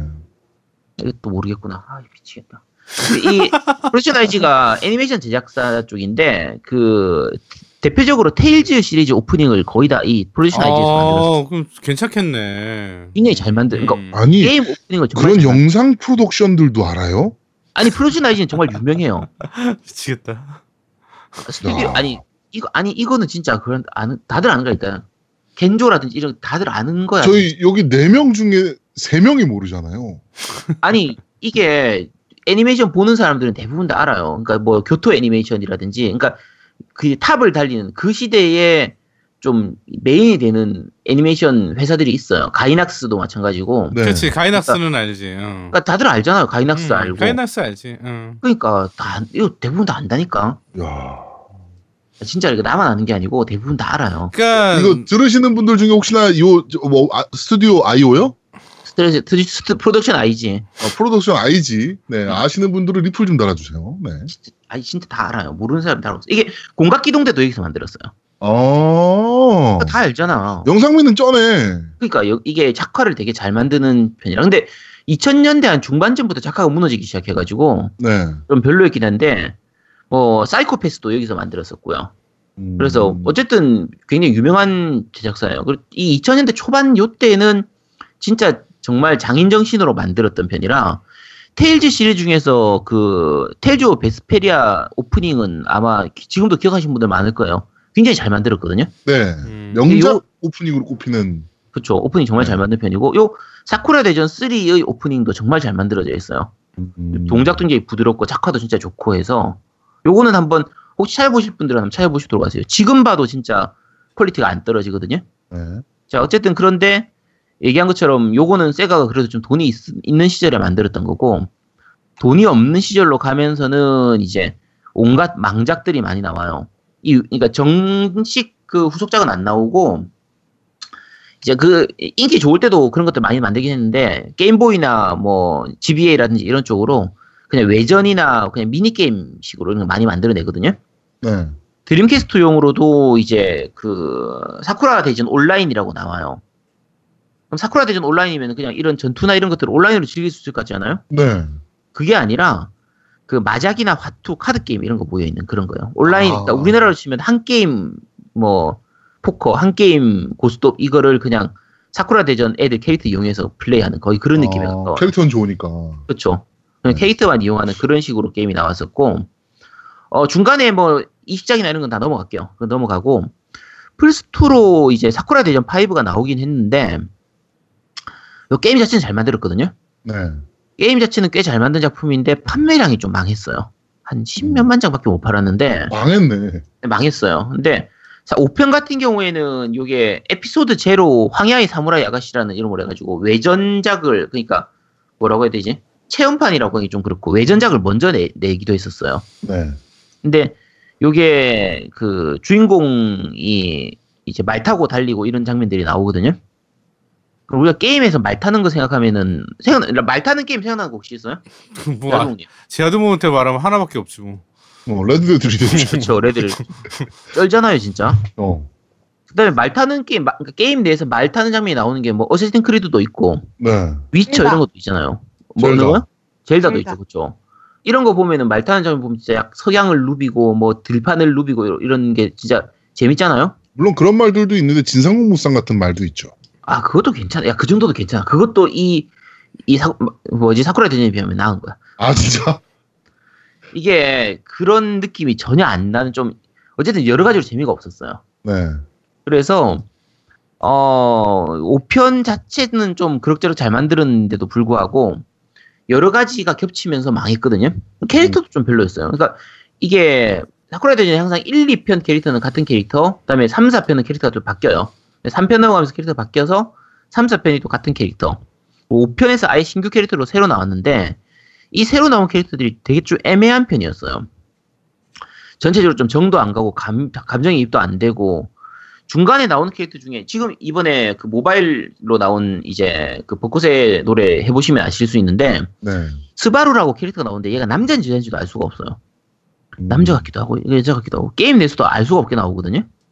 캐릭터 성격도 좀 애매하고 뭔가 캐릭터를 좀 잘못 잡은 느낌이 있는 편이에요. 이 5편 같은 경우에는. 네. 그래서 게임성이나 음악은 나쁘진 않았는데 뭐 결국은 망했고 그 뒤로 세가 사정도 별로 안 좋고 뭐 어른들의 사정도 있고 해가지고 속편이 안 나왔었는데 그래서 안 나왔다고 제가 소개하려고 원래 이 코너를 준비를 했는데 이제 지난달에 2주 전에 신작이 발표가 됐죠. 네, 그렇죠. 아, 내가 이걸 좀 일찍 했어야 되는데. 아, 내가 한 달만 일찍 할 걸. 그러니까. 그러면 자랑할 수 있는 게 생기는데. 그러니까 우리가 후속작을 부탁했더니 바로 쟤들이 세가가 만들어주더라. 우리가 그러니까. 이렇게 영향력이 있는 프로다. 이렇게 얘기할 수 있는데. 아씨, 내가 타이밍 놓쳤어. 이렇게 게을러가지고 말이야. 다른 특집이 할 게 너무 많아가지고. 아, 진짜. 네. 자, 어쨌든 이제 올해 내로 그러니까 발매될 걸로 보이는데 사실은 제가 개인적으로는 재작년에 나올 줄 알았어요. 왜냐면 2016년이 사쿠라 대전 20주년이었거든요. 네. 요때 신작이 나올 줄 알았는데 그 아무것도 안 나오길래 뭐 당연히 이제 끝난 줄 알았지. 더 이상 안 나올 줄 알았지. 아, 이제는 없구나. 그치. 20주년에 안 나오면은 뭐 그냥 안 나오겠지 생각을 했는데 뭐 일단 신작이 발표가 됐고 제목이 네. 이제 신사쿠라 대전으로 발표가 됐고요. 네. 그리고 지금의 요즘의 세가 코리아 움직임으로 보면 뭐 당연히 한글화 되겠죠. 한글화 될 가능성이 엄청나게 높죠. 네, 요즘 세가 코리아 작품들이 웬만한 게 다 한글화가 되니까 아마 한글화가 될 걸로 보고 있고요. 네. 근데 이제 다음 작을 보려면 이제 좀 전작들의 스토리도 좀 약간 알아두셔야 되잖아요. 네, 그렇죠. 근데 이제 스토리는 제가 얘기를 안 할게요. 네. 왜냐면 이제 곧 설명드릴 사쿠라 네. 대전 벚꽃의 노래에 요 스토리 모드가 통째로 다 들어가 있어요. 네, 한 방에 다 보실 수 있도록. 네, 한 방에. 네. 하루에 전체 1탄부터 5탄까지 스토리를 다 볼 수 있기 때문에 네. 요 얘기는 그런데 말입니다 해서 하도록 하겠습니다. 네. 아유, 네, 우리 아제트님은 참 설명을 참 잘하세요. 아니, 준비도 정말 잘해. 아는 것도 많고. 와. 그러니까. 천재. 천재야, 천재. 야, 어떻게. 지니어스. 우리가 편집 무슨 편집을 하려고 우리가 아제트를 만난 건 행운이야.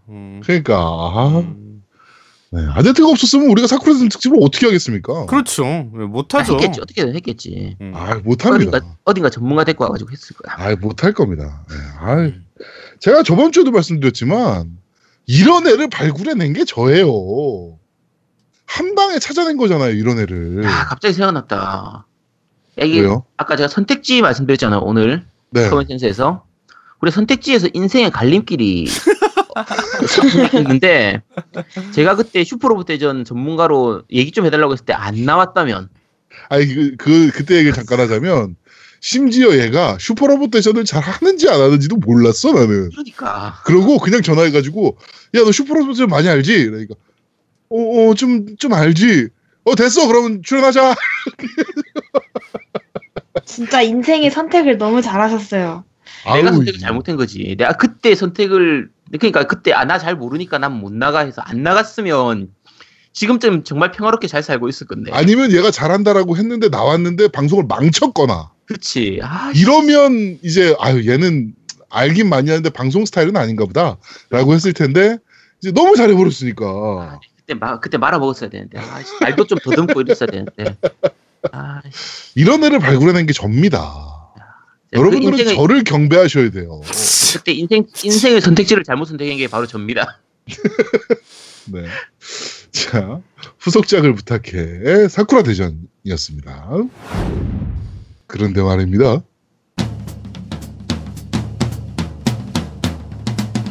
자, 오늘 그런데 말입니다는 아까도 말씀드렸다시피 무슨 게임입니까? 네, 사쿠라 대전. 이 트로트였어? 아이님이 따따따따따따따라다 사쿠라 대전 벚꽃의 노래. 네. 아 근데 이런 필 나지 않아요? 아 맞아, 그런 필 나. 잘 불렀네. 우미님이 할 때도 훨씬 나아요. 맞아. 우미님이 하면 막 해도 저게 무슨 노래인지를 알아들을 수가 없는데 아이님이 하니까 일단 무슨 노래인지는 알겠네. 아 진짜요? 네. 많이 듣진 않았는데. 예. 자, 사쿠라 대전 벚꽃의 노래라는 이번에 신작 모바일 게임입니다. 예. 그렇죠. 네. 그래가지고 사쿠라 대전이 안 그래도 이제 후속작이 나온다라고 하는데 아까도 말씀드렸지만 스토리를 이게 사실 너무 옛날 게임들이다 보니까 하는데 시간도 오래 걸리고 할 수 있는 방법도 좀 많지 않은 상황에서 요게 탁 하고 나와버렸죠. 그렇죠. 네. 사실 그 전작들을 지금 하기는 좀 별로 안 좋아요. 네. 지금 해서 재밌을 만한 게임도 아니고 그렇다고 뭐 어디서 찾아보기도 좀 힘들고 한데 딱 스토리 다이제스트를 여기다 다 집어넣어놨죠. 그렇죠. 스토리를 한 방에 다 알아보실 수 있도록 네. 이렇게 만들어놓은 게임입니다. 우연찮게 이렇게 됐어요 또. 그렇죠. 네. 여기 원래 이 회사 사장님께서 네. 사쿠라 대전 빠돌입니다. 제가 게임 해보고 제가 그거 느꼈어요. 네. 야, 이거 게임 하면서, 야, 이거 게임 만든 사람 사쿠라 대전 빠다. 네네. 사쿠라 대전 빠돌이라서 그냥 사쿠라 대전이 좋아서 만든 건데, 이게 우연찮게 신작이 발표가 되면서, 좀 주목을 받기 시작한 게임이 되어버렸죠. 네. 네. 이게 저는 사쿠라 대전이니까 당연히 그 세가 쪽에서 만들거나 일본 쪽에서 만들었을 줄 알았는데, 네. 요게 IP를 계약해서 아예 국내에서 개발을 했더라고요. 네, 한국 개발사예요. 네, 스노우파이프라고 하는 한국 개발사에서 만들었던데, 네. 좀 해보셨죠? 저는 좀 해봤죠. 다 해봤죠, 네. 저희는. 네. 네. 이제 저 MC들 다 같이 지금 하고 있는데, 네. 게임 자체는 사실 요즘 일반적인 모바일 게임에서 좀 자주 볼 수 있는, 그러니까 이제 캐릭터 그렇죠? 카드를 뽑아가지고 수집형 RPG. 그렇죠. 수집형 RPG로 그 캐릭터를 카드를 모으고. 그 캐릭터를 키우고 이제 키워나가면서 이제 진화시켜서 3성, 4성, 5성 이런 식으로 이제 점점 발전시키고 네네. 한계 돌파 같은 거 시키고 이렇게 하는 성장형 게임인데 그렇죠. 약간 특이한 게 이제 인물 그러니까 사람 캐릭터 대원이라고 나오는데 게임에선 네. 대원도 키우고요. 네. 이제 로봇, 메카가 되는 그러니까 원래 사쿠라 대전은 광무라고 부르거나 신무 이렇게 부르는데 네. 요 메카닉도 키우고 그리고 장비도 또 키워야 돼요. 그렇죠. 그래서 각각을 키워야 되고 대원하고 메카 간의 그 이제 속성, 상성도 맞춰야 되거든요. 그렇죠. 그래서 그런 부분들이 약간 좀 전략적인 그 약간 머리를 써야 되고 머리를 많이 써야 돼요 생각보다. 네, 생각보다 네. 생각해야 되는 부분들이 많아가지고 좀 파고들 요소는 많이 있는 편이더라고요. 네, 네, 네. 캐릭터는 이제 아까 얘기했던 대원 캐릭터들 같은 경우에는. 그 사쿠라 대전 원작에 있었던 캐릭터들은 거의 다 나와요. 거의 다 나옵니다, 진짜. 그렇죠. 근데 지금 캐릭터 좀 많이 모으셨어요? 저는 좀 많이 모았어요. 뭐 미로쿠, 플럼, 네. 아야메, 사쿠라 그리고 뭐 흑룡공주 얘는 뭡니까? 공주. 흑염룡이야 뭐야? 아 저기잖아요, 저. 네. 네. 그다음에 뭐 코쿠리코. 코쿠리코는 네. 네. 코쿠리코 귀엽잖아. 아 네, 귀엽죠. 코쿠리코 3편에 나왔던 애예요. 오리히메. 네, 오리민이 2편에서 나왔던 애가. 네, 스바루 있고, 뭐. 스바루가 그 5편에 나왔던 그 정체불명의 남자인지 여자인지 알 수 없는. 네. 그죠? 네, 뭐 하여튼 그런 식으로 좀 많이 모았습니다, 저는. 노미님도 좀 많이 모으셨어요? 아니, 나는 많이 못했어요. 나는 많이 못하고, 예.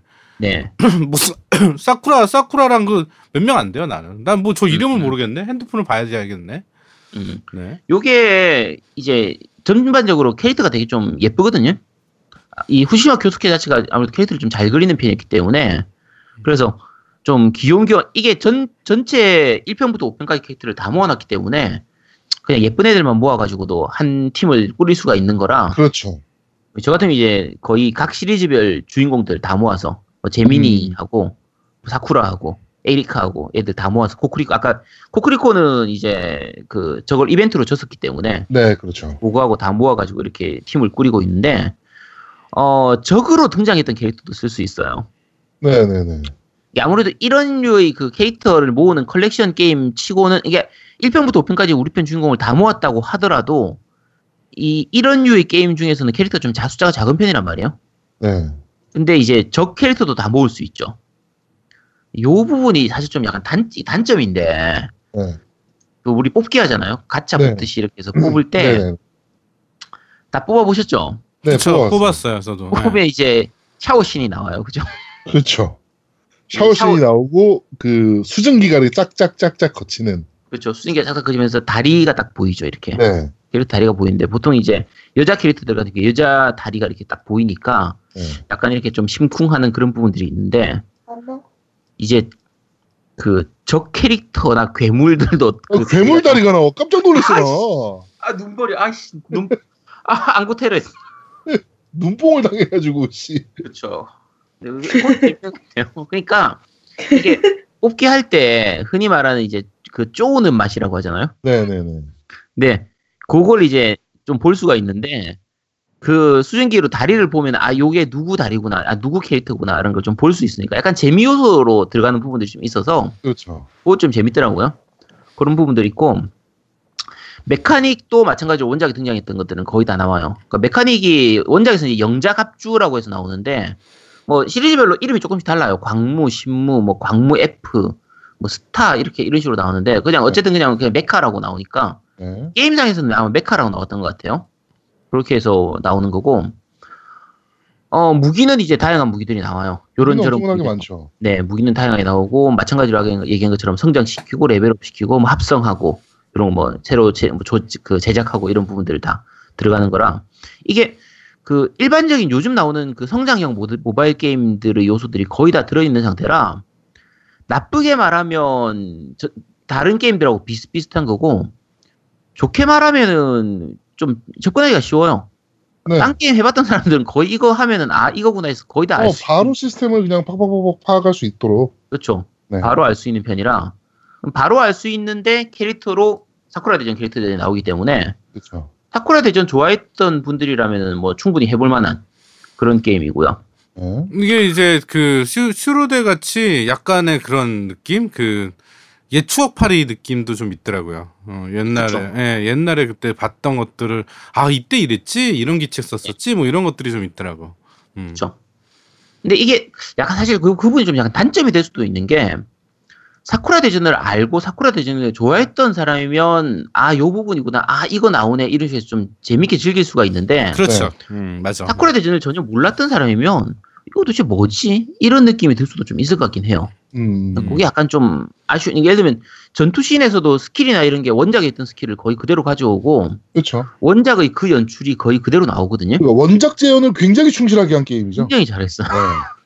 그래서 저도 해보기 전에는 보통은 이런 게임들이 그냥 캐릭터만 가져와서 그냥 하기 때문에 그냥 그 정도겠지 생각했는데 아까 얘기한 것처럼 야 이거 제작자가 거의 사쿠라 대전 빠돌이다 싶었던 게 아 이 사쿠라 대전 원작에 있던 요소들을 너무 잘 재현해 놓은 거예요. 네 맞아요. 거의 대부분을 다 집어넣어놨으니까. 네. 그러니까 특히 백미가 이제 스토리 모드죠. 그렇죠. 스토리보드 제아동님은 어디까지 진행했어요? 아 저는 그렇게 많이 진행하진 않았어요. 지금 레벨업 하는 게 우선이라서 좀 빠르게 레벨업 한다고 일단 레벨업 부분을 하고 있는데 스토리보드도 슬슬 하고 있는데 이게 저는 이제 약간 단점? 이게 네. 아니고 이게 그 퀴즈가 있잖아요. 아 네네 그렇죠. 네, 퀴즈가 나오는데 이게 이 스토리를 모르면 못 푸는 퀴즈더라고 아예. 아 아예는 아닌데 네. 유심히 안 봐두면은 네네네 어려운 네. 부분도 있죠. 네 그래가지고 아 이거는 확실히 사쿠라 대전 매니아들을 대상으로 만든 콘텐츠이긴 하다 이 부분은. 그렇죠. 네 요 생각은 들더라고요. 제가 말씀드렸다시피 아까도 말씀드렸다시피 사쿠라 대전을 그렇게 많이 뭐 해보진 않았다 그랬잖아요 제가. 네. 그러다 보니까 네, 이게 퀴즈가 나오니까 뭐지 이게 막 이렇게 되는 거야 사람이. 네, 이거 퀴즈 풀다 보면 정말 다양한 장르가 나와요.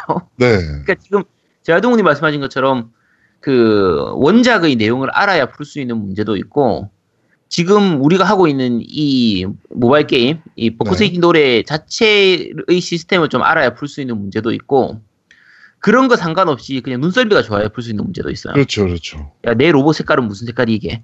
뭐 이런 수준으로. 아, 그럼 야, 얘가 무슨 색깔 로봇을 입어? 이런 느낌으로. 좀 그런 식이라. 근데 의외로 꽤 재밌기도 하고요. 네. 그 지금 말씀하신 그 퀴즈 문제 푸는 거는 게임 모드 중에서 이제 드라마틱 스토리 모드라고 해가지고 그 네. 모드 안에 들어있는데, 그 드라마틱 스토리 모드는 이제 게임 본편에서 없는 부분의 외전적인 시나리오들을 넣어서, 여기서 아까 얘기했던 그 선택지에서 얘기했던 립스 시스템이 나와요. 네네네, 나오더라고요. 선택지 고를 때 시간 제한 있고, 테두리 주변으로 해서 이렇게 그 게이지 같은 거 차서 그 시간 내에 선택을 해야 되는 그런 부분들이 있고, 마찬가지로 여기서 이제 잘 선택을 하면은 캐릭터 호감도가 올라가서, 그 호감도가 올라가면 능력치가 올라가는 그런 식으로 진행이 되거든요. 그래서 이 부분도 꽤 재밌게 즐길 수 있어요. 그래서 이게 거의 원작에 있는 부분들을 거의 좀 따온 부분이라, 네. 요 중간에 대사가 원작에 있었던 대사들 그대로 나오는 것도 많이 있어요. 선택지도 원작에 있었던 선택지를 거의 그대로 가져온 것도 많이 있거든요. 그래서 원작을 해봤던 유저들이면 진짜 정말 추억에 젖어서 할 수 있는 게임이라. 네. 근데 아까 말씀드린 것처럼 원작을 몰랐던 사람들은 좀 약간 어렵게 느껴질 수 있죠. 어려울 수도 있고. 그 얘기했던 그 전투, 그 메인 모드가 되는 전투 스토리 모드 같은 경우에 이제 난이도 쉬움, 보통, 어려움 이렇게 되는데, 처음 시작하면 쉬움부터 먼저 끝까지를 깨야 되거든요. 네. 근데 처음 할 때는 그 이제 전투하기 전에 그 원작의 스토리를 이렇게 보여주는데, 원작 스토리를 아까 몇 번이나 얘기한 것처럼 다 때려 넣었어요. 네. 진짜 다 때려 넣었죠. 네, 다 때려 넣었어요. 그래서 전체 시나리오를 다 볼 수 있거든요. 네. 저는 지금 처음 할 때 이게 1편 것만 들어있겠지 생각했는데, 2편 거 들어가길래, 2편까지 들어있겠지 했더니 3편이 나오더라고요. 3, 4편은 있어도 5편은 없겠지. 5편까지 다 있어. 대단하다. 와. 이거 다 집어넣어놨더라고요. 그래서, 요게 그 중간중간에 삽입되는 그 이벤트 CG 같은 경우에도, 제가 지금 정확하게 기억이 안 나서 그런데, 원작 걸 그대로 가져온 것 같기도 하고, 네. 원작 느낌을 살려서 만든 것 같기도 한데, 어쨌든 원작 느낌을 정말 잘 살리고 있어요. 네네네. 원작 걸 그대로 갖고 온 것 같아요. 제가 봤을 때는. 가져와서 수정하지 않았나 싶어요. 수정했겠죠. 네, 요새에 그렇게, 맞춰서 좀. 그렇죠. 네, 그렇게 해서 집어넣은 것 같은데, 어쨌든 보면서 원작, 그 전작들을 다 해봤던 분이면 정말 추억에 젖어서, 그때 이 장면 맞아. 요 시나리오 있었어. 요 스토리 있었어. 야, 얘가 바람이었지. 이런 식의. 그대로 즐길 수 있어요. 즐길 수 있는데, 이제 그 아무래도 전체 내용을 너무 많이 집어넣어버리면 좀 지루해질 수 있잖아요. 네, 그렇죠. 그러다 보니까 조금 약간 하이라이트 부분만 좀 떼오다 보니까 약간 아쉬운 부분인데, 원작을 모르는 사람이 보면 정확한 내용이 이해가 안 갈 수도 있어요. 그럴 수도 있어요. 네, 전혀 모르는 사람은. 네. 근데 그렇다고 해서 이걸 다 집어넣어버리면 너무 루즈해지고 너무 지루해지니까, 노우미님 같은 분은 잔단 말이에요. 그치. 잔다라. 그래서 대사가 길어지니까. 그렇죠. 대사가 너무 길어지니까. 그래서 적정한 선에서 맞춘 걸로 보이긴 한데, 이제 저 같은 경우에 이제 원작을 좋아했던 사람들 같은 경우에는 요 부분을 좀 더 많이 넣었으면 싶은데 한 부분 두 부분도 좀 있긴 해요. 그런데 그 빠지는 부분이 아까 얘기했던 드라마틱 스토리 모드라고 해서 별도의 시나리오만 볼 수 있는 어드벤처 모드처럼 이게 별도로 있거든요. 네네네. 거기에 추가로 또 볼 수가 있어가지고, 그건 또 잔재미로 이제 볼 수가 있어요. 추가로 돼 있어서 아쉬운 부분은 그쪽에서 채울 수 있고요. 네. 이게 제가 5탄까지 진행은 다 했는데, 5탄까지 진행하는 부분까지는 쉬운 모드로만 해도 스토리를 다 볼 수 있고, 한번 보고 나면 이제 기본 그 일반 모드나 어려운 모드에서는 그 스토리 모드는 안 나오고 그냥 전투만 진행되거든요. 네. 5탄까지 진행하는 동안에는 현질을 전혀 안 해도 다 끝까지 갈 수 있어요. 현질 없이도 게임 할 수 있어요. 네. 중간에 막힘없이 그냥 쭉 진행돼요. 그러니까 보통 이런 류의 게임들이 이제 좀 악랄한 BM을 갖고 있는 게임들 같은 경우는 이제 뭐 스테이지 3-2에서 막혀서 못 넘어가요. 그렇죠. 예를 들어서 3-2에서 막 못 넘어가면 결국엔 여기서 3-3으로 넘어가려면 현질을 할 수밖에 없게 만들어, 그렇게 밸런스를 맞춰 놓거든. 그렇죠. 엄청 노가다를 시키든지 아니면은 뭐 막히든지 현질을 하든지 이렇게 하는데, 현질 전혀 안 하고도 쉬운 모드로 끝까지 가는데 전혀 문제가 없어요. 그냥 술술 넘어가. 그러니까 스토리를 어차피 지금 알아야겠다. 그 신 사쿠라 대전이 나오니까 그 전에 스토리를 좀 쭉 한번 훑어보고 싶다라고 하시는 분들은 현질 하나도 없이 그냥 이 게임만 하시면 예, 그냥 뭐 스토리는 쭉 그냥 막힘없이 보실 수가 있는 거죠. 그렇죠. 뭐 요런 모드들 외에도 이제 그러니까 기본 제일 메인 되는 건 스토리 이 모드예요. 특히 지금 아까 재활용님하고도 얘기한 것처럼 콘솔 유저들 중에서는 사실은 이 모바일 게임으로서의 사쿠라 대전도 좋지만 이제 콘솔로 나왔던 사쿠라 대전의 스토리를 알고 싶은 분도 많을 거란 말이에요. 그렇죠. 그런 분들을 위해서는 이 아까 얘기했던 전투 스토리 모드가 제일 메인이 되고요. 네. 그거 외에 이제 캐릭터를 키우는 성장시키는 요 재미, 일반적인 모바일 게임으로서의 재미를 느끼기 위해서는 이제 리볼버 캐논 모드나 모의 훈련 모드나 레이드 모드 이런 부분들이 들어가 있는데 이게 네. 결국은 던전이나 보통 뭐 이제 일반적인 거인 것처럼 네네. 이런 뭐라고 보통 일일 던전들 뭐 이런 네, 일일 던전 같은 거 네. 퀘스트 같은 일일 미션 같은 그런 거라고 네. 생각하시면 되는데 이런 거 도는 것도 재미고요. 요거는 네. 일반적인 모바일 게임에 대부분 다 있는 모드들이라서 그렇죠. 해보시면은 거의 다 아실 수 있을 거예요. 시스템은 금방 배우실 수 있어요. 네, 금방 보실 수 있어요. 뭐 레이드 같은 경우에는 혼자 하는 게 아니라 이제 말 그대로 서로 모르는 사람들이든 친구들이든 모여가지고 네. 하나의 적을 그냥 깨는. 그런 거라서 그렇죠. 이런 식이고요. 그리고 이게 또 재밌는 게 아까 제가 현질 안 해도 이 5탄 그러니까 5편 끝까지 다 진행하는데 시나리오 모두 다 진행하는데 문제가 없다고 했잖아요. 네네. 네. 보통 모바일 게임 많이 해보신 분들은 다 아는데 이런 식으로 게임에 들어가서 전투를 진행할 때 예를 들면 오일이라든지 별이라든지 뭐 하트라든지 뭐 이런 식으로 해서 그 일정 시간이 지나면은 요 별 자동으로 차는 하나씩 충전을 해주고 네. 요걸 소모를 해가지고 전투를 진행하잖아요. 옛날 오락실의 동전 같은 느낌. 그치 그런 느낌으로. 네. 근데 이제 사쿠라 대전 같은 경우에는 이제 오일을 그러니까 열쇠를 주는데 네. 열쇠를 주는데 열쇠가 떨어질 때가 없어요. 그러니까 이 이벤트를 통해서도 많이 주고. 네. 네, 워낙 많이 주니까. 레벨업하면 채워주고 이벤트로 네. 채워주고 그다음에 친구들끼리 서로 이제 그 우정 포인트라고 해서 우정 포인트를 줄 수가 있는데 네. 친구를 만들어주면 이 우정 포인트를 가지고 열쇠를 또 살 수도 있거든요. 그렇죠. 채울 수도 있어서 뽑기도 할 수 있고 이 열쇠가 떨어질 날이 없어. 맞아요. 근데 그러면은 네. 그 사람들 어떤 걸로 돈 벌어요? 저도 그게 궁금해요. 그러니까 뽑기로 돈을 버는 거니까 그러니까 이게 결국에는 캐릭터 수집형이기 때문에 맞아요. 캐릭터를 많은 다양한 이쁜 캐릭터들을 많이 모으려면 결국엔 현질을 해야 돼요. 그렇죠. 예, 성능 좋은 뭐 메카를 얻는다든가 성능 좋은 캐릭터들을 얻으려면 결국에는 현질을 해야 되는 부분은 있어요. 근데 이게 또 예. 현질 부분을 얘기하면 또 이것도 얘네 왜 이러지? 왜 이랬지? 싶은 부분이 뭐냐면은 현질을 제가 그래서 했어요. $10짜리를 하나 샀어요. 그 뭐죠? 그 월정액 하는 거. 네. 월정액을 하나 저는 이제 그거는 하나 사고 시작하면 모바일 게임을 하면. 그렇죠. 네. 하나 해두면 편하니까. 네. 그래가지고 이거 좀 오래 해야겠다 생각을 해가지고 이제 그걸 하나 결제를 했는데 이제 다이아를 받는단 말이에요. 받아서 뽑았는데 생각보다 확률이 높아요. 높은 등급을 뽑을 수 있는 확률이. 네네. 왜 이렇게 해자야? 네, 생각보다 해자 게임이에요, 이게. 그래가지고, 아까도 말씀드렸지만, 제가 뭐, 돈 별로 안 썼거든요? 사전 등록한 거 좀 쓰고 뭐, 이렇게 해가지고. 그런데도, 지금 뭐, 대원들 같은 경우는 뭐, 일단 5성이 지금 벌써 5개니까, 5성이 6개. 야, 5성이 6개. 예. 5성이 6개니까, 네, 대원들만 해도 5성이 6개고, 메카만 해도 지금 뭐, 메카는 뭡니까? 메카는 5성이 하나, 둘, 셋, 넷, 다섯, 여섯. 이것도 6개네. 5성이. 잘 뽑았는데, 야, 뽑기 운이 좋은데? 내가 굉장히 그게 좋아. 나는 그 정도까지는 아닌데.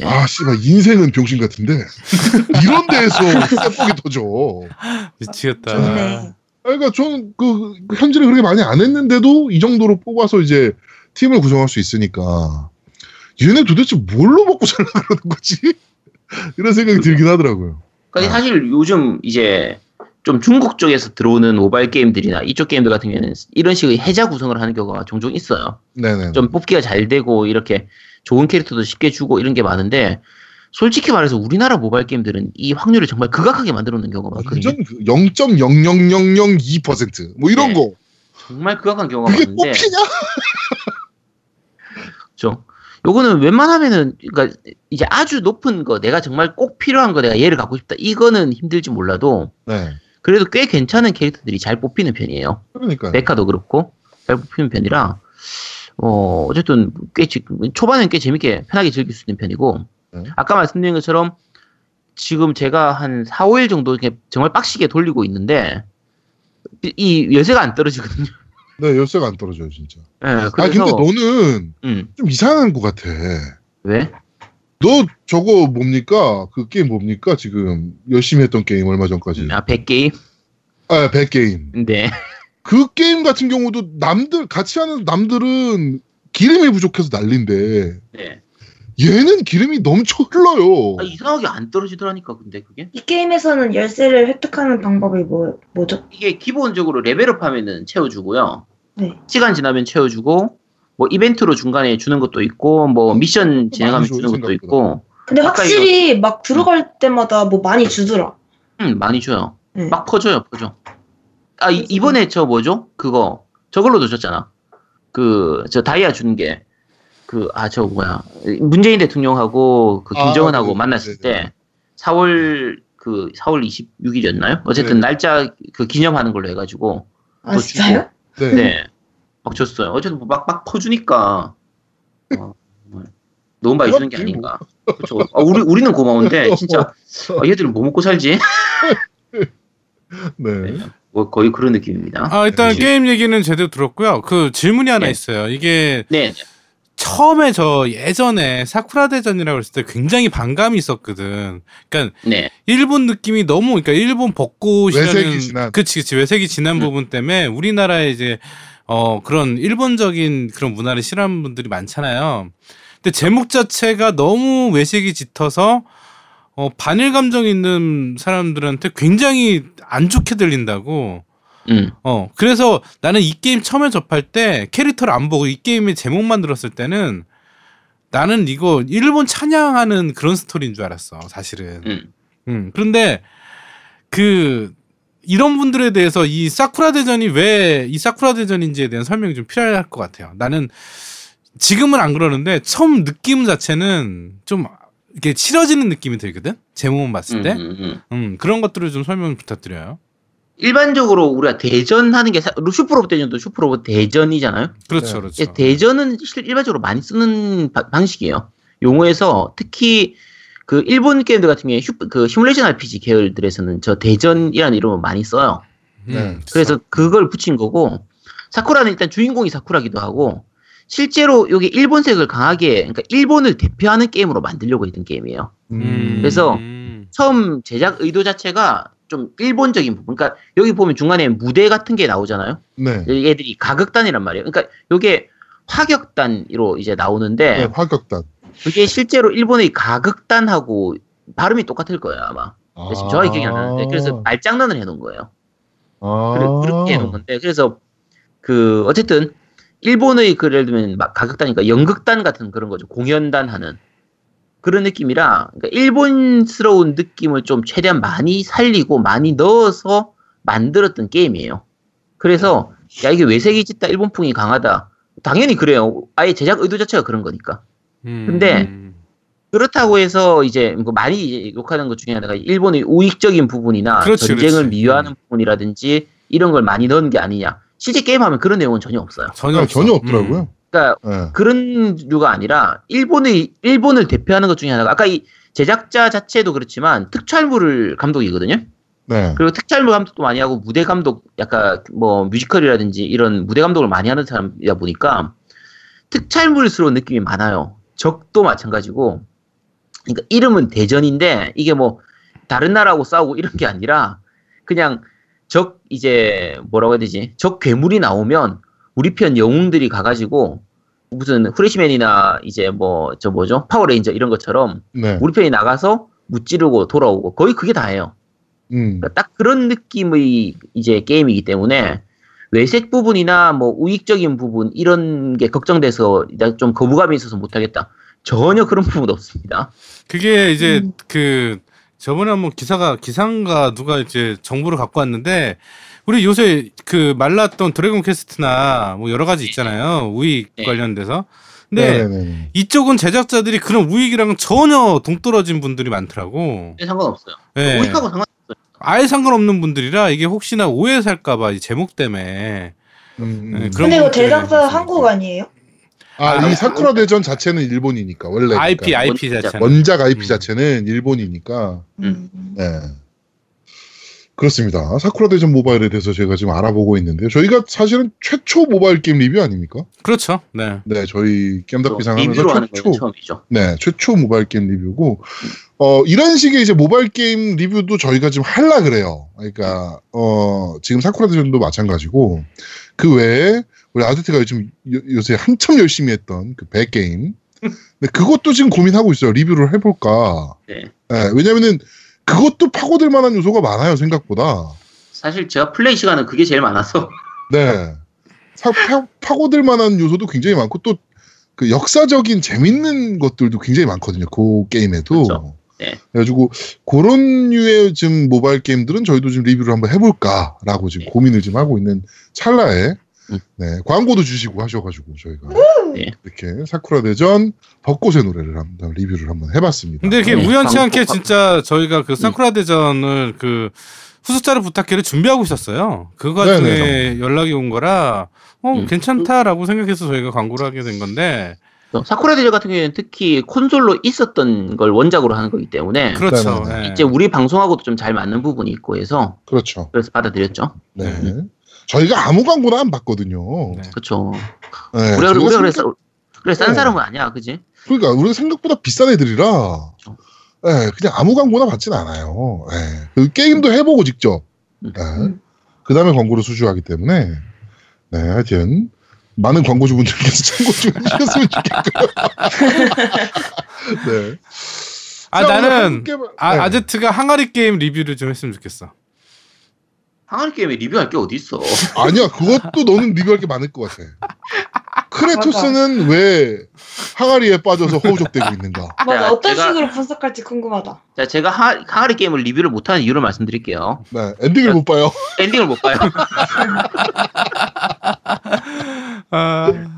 네. 슬프다.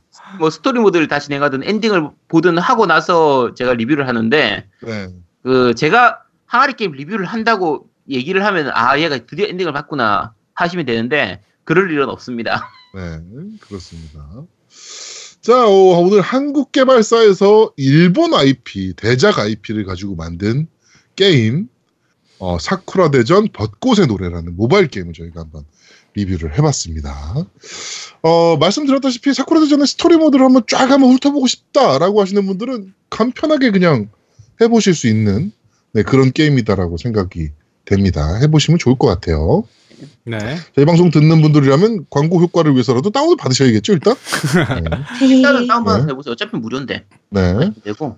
구글 플레이와 아이폰 앱스토어에서 다운받으실 수 있습니다. 아, 근데 제가 알기로는 그 인터뷰도 준비되어 있다고 하던데, 차후에. 네네. 네. 여기 그 사쿠라 대전에 이제 아까도 말씀드렸지만 그 대표, 이 개발사인 그 스노우파이프 대표님이 이제 사쿠라 대전 빠돌이라고 말씀드렸잖아요. 네. 네. 해가지고 그분 인터뷰를 저희가 한번 따볼까 하고 지금 준비를 지금 하고 있어요. 어떻게 보면 저희 겜덕비상 최초의 개발자 인터뷰가 되겠네요. 네, 최초의 개발자 인터뷰가 될 것 같아요. 이분한테 정말 물어보고 싶은 게, 네, 요쪽 개발사에서 이제 다음 차기작으로 준비하고 있는 게, 네, 비광통키예요. 그렇죠. 근데 사실 우리는 비광통키 하면 다 알고 사실 나오면 아이 압니까 비광통키? 저 알아요. 어떻게 알지? 많이 들어봤어요. 만화를 본 적은 없고. 네. 그게 금발 보면 진짜 죽고 막 그런 게임이거든요. 그런 만화를. 죽는다고요? 그러니까 통키 아버지 같은 경우가 그 피구 수련을 위해서 가족을 버리고 떠나고. 그렇지. 그러다 금발 봐서 죽고. 그리고 그 금발 봐서 죽고. 그다음에 저 뭐죠? 뭐 초등학생들이에요. 거기 나오는 애들이. 네. 초등학생들이 막 피구공을 던졌는데 그걸 맞으면 막 갑옷이 찢어지고 막. 그치. 막 벽이 부서지고. 네, 벽이 부서지고 막. 나도 피를 잘했는데. 옷에 막 불꽃 마크 새겨지고 막. 그치. 예. 네. 되게 잔인한 게임, 잔인한 애니메이션이거든요. 진짜 무서운 게임이죠. 점프를 막 15m, 20m씩 해가면서 막. 네. 네.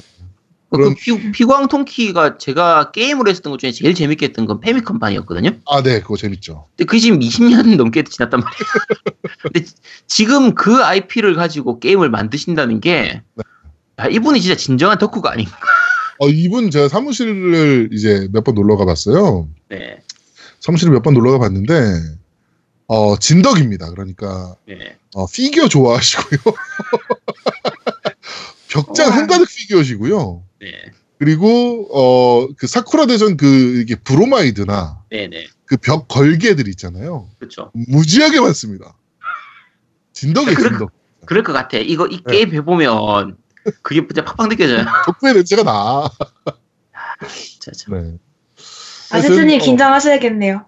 아, 좀 긴장 안 해요. 전 덕후가 아니니까. 네. 하여튼 제가 뭐 몇 번 말씀드리지만 한국의 모바일 게임에 이제 중소업체들이 지금 살아나야 되는 네 그런 부분들이 있는데 요 이제 게임으로 인해서 요 개발사도 좀 많이 지금 발전하는 네 그런 모습을 좀 많이 보였으면 좋겠습니다. 네.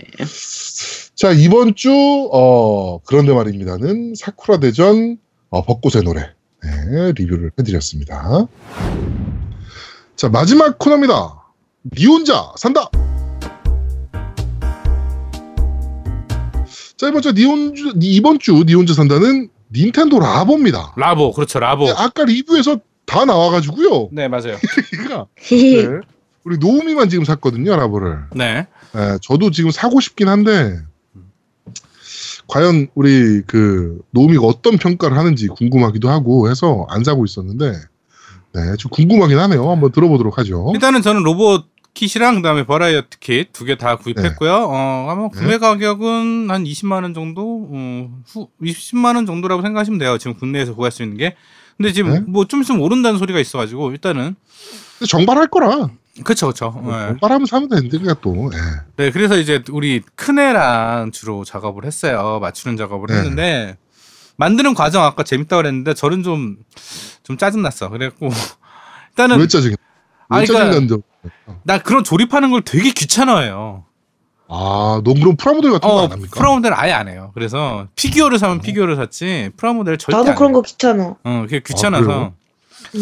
일단은 그래서 이제 조립하고 이제 해봤는데 이제 피아노, 뭐 오토바이, 뭐 여러 개 있죠. 낚시, 뭐 이렇게 있는데 일단은 최대한 간단하게 설명드리면 우리 와이프가 정말 정답을 얘기했어. 그걸 맞추는 걸 보고.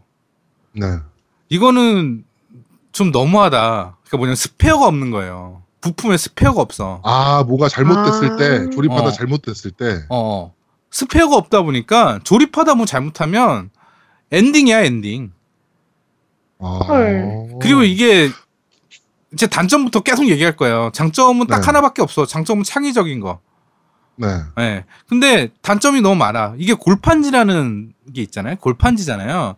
네네. 골판지의 습성은 잘 접혀요.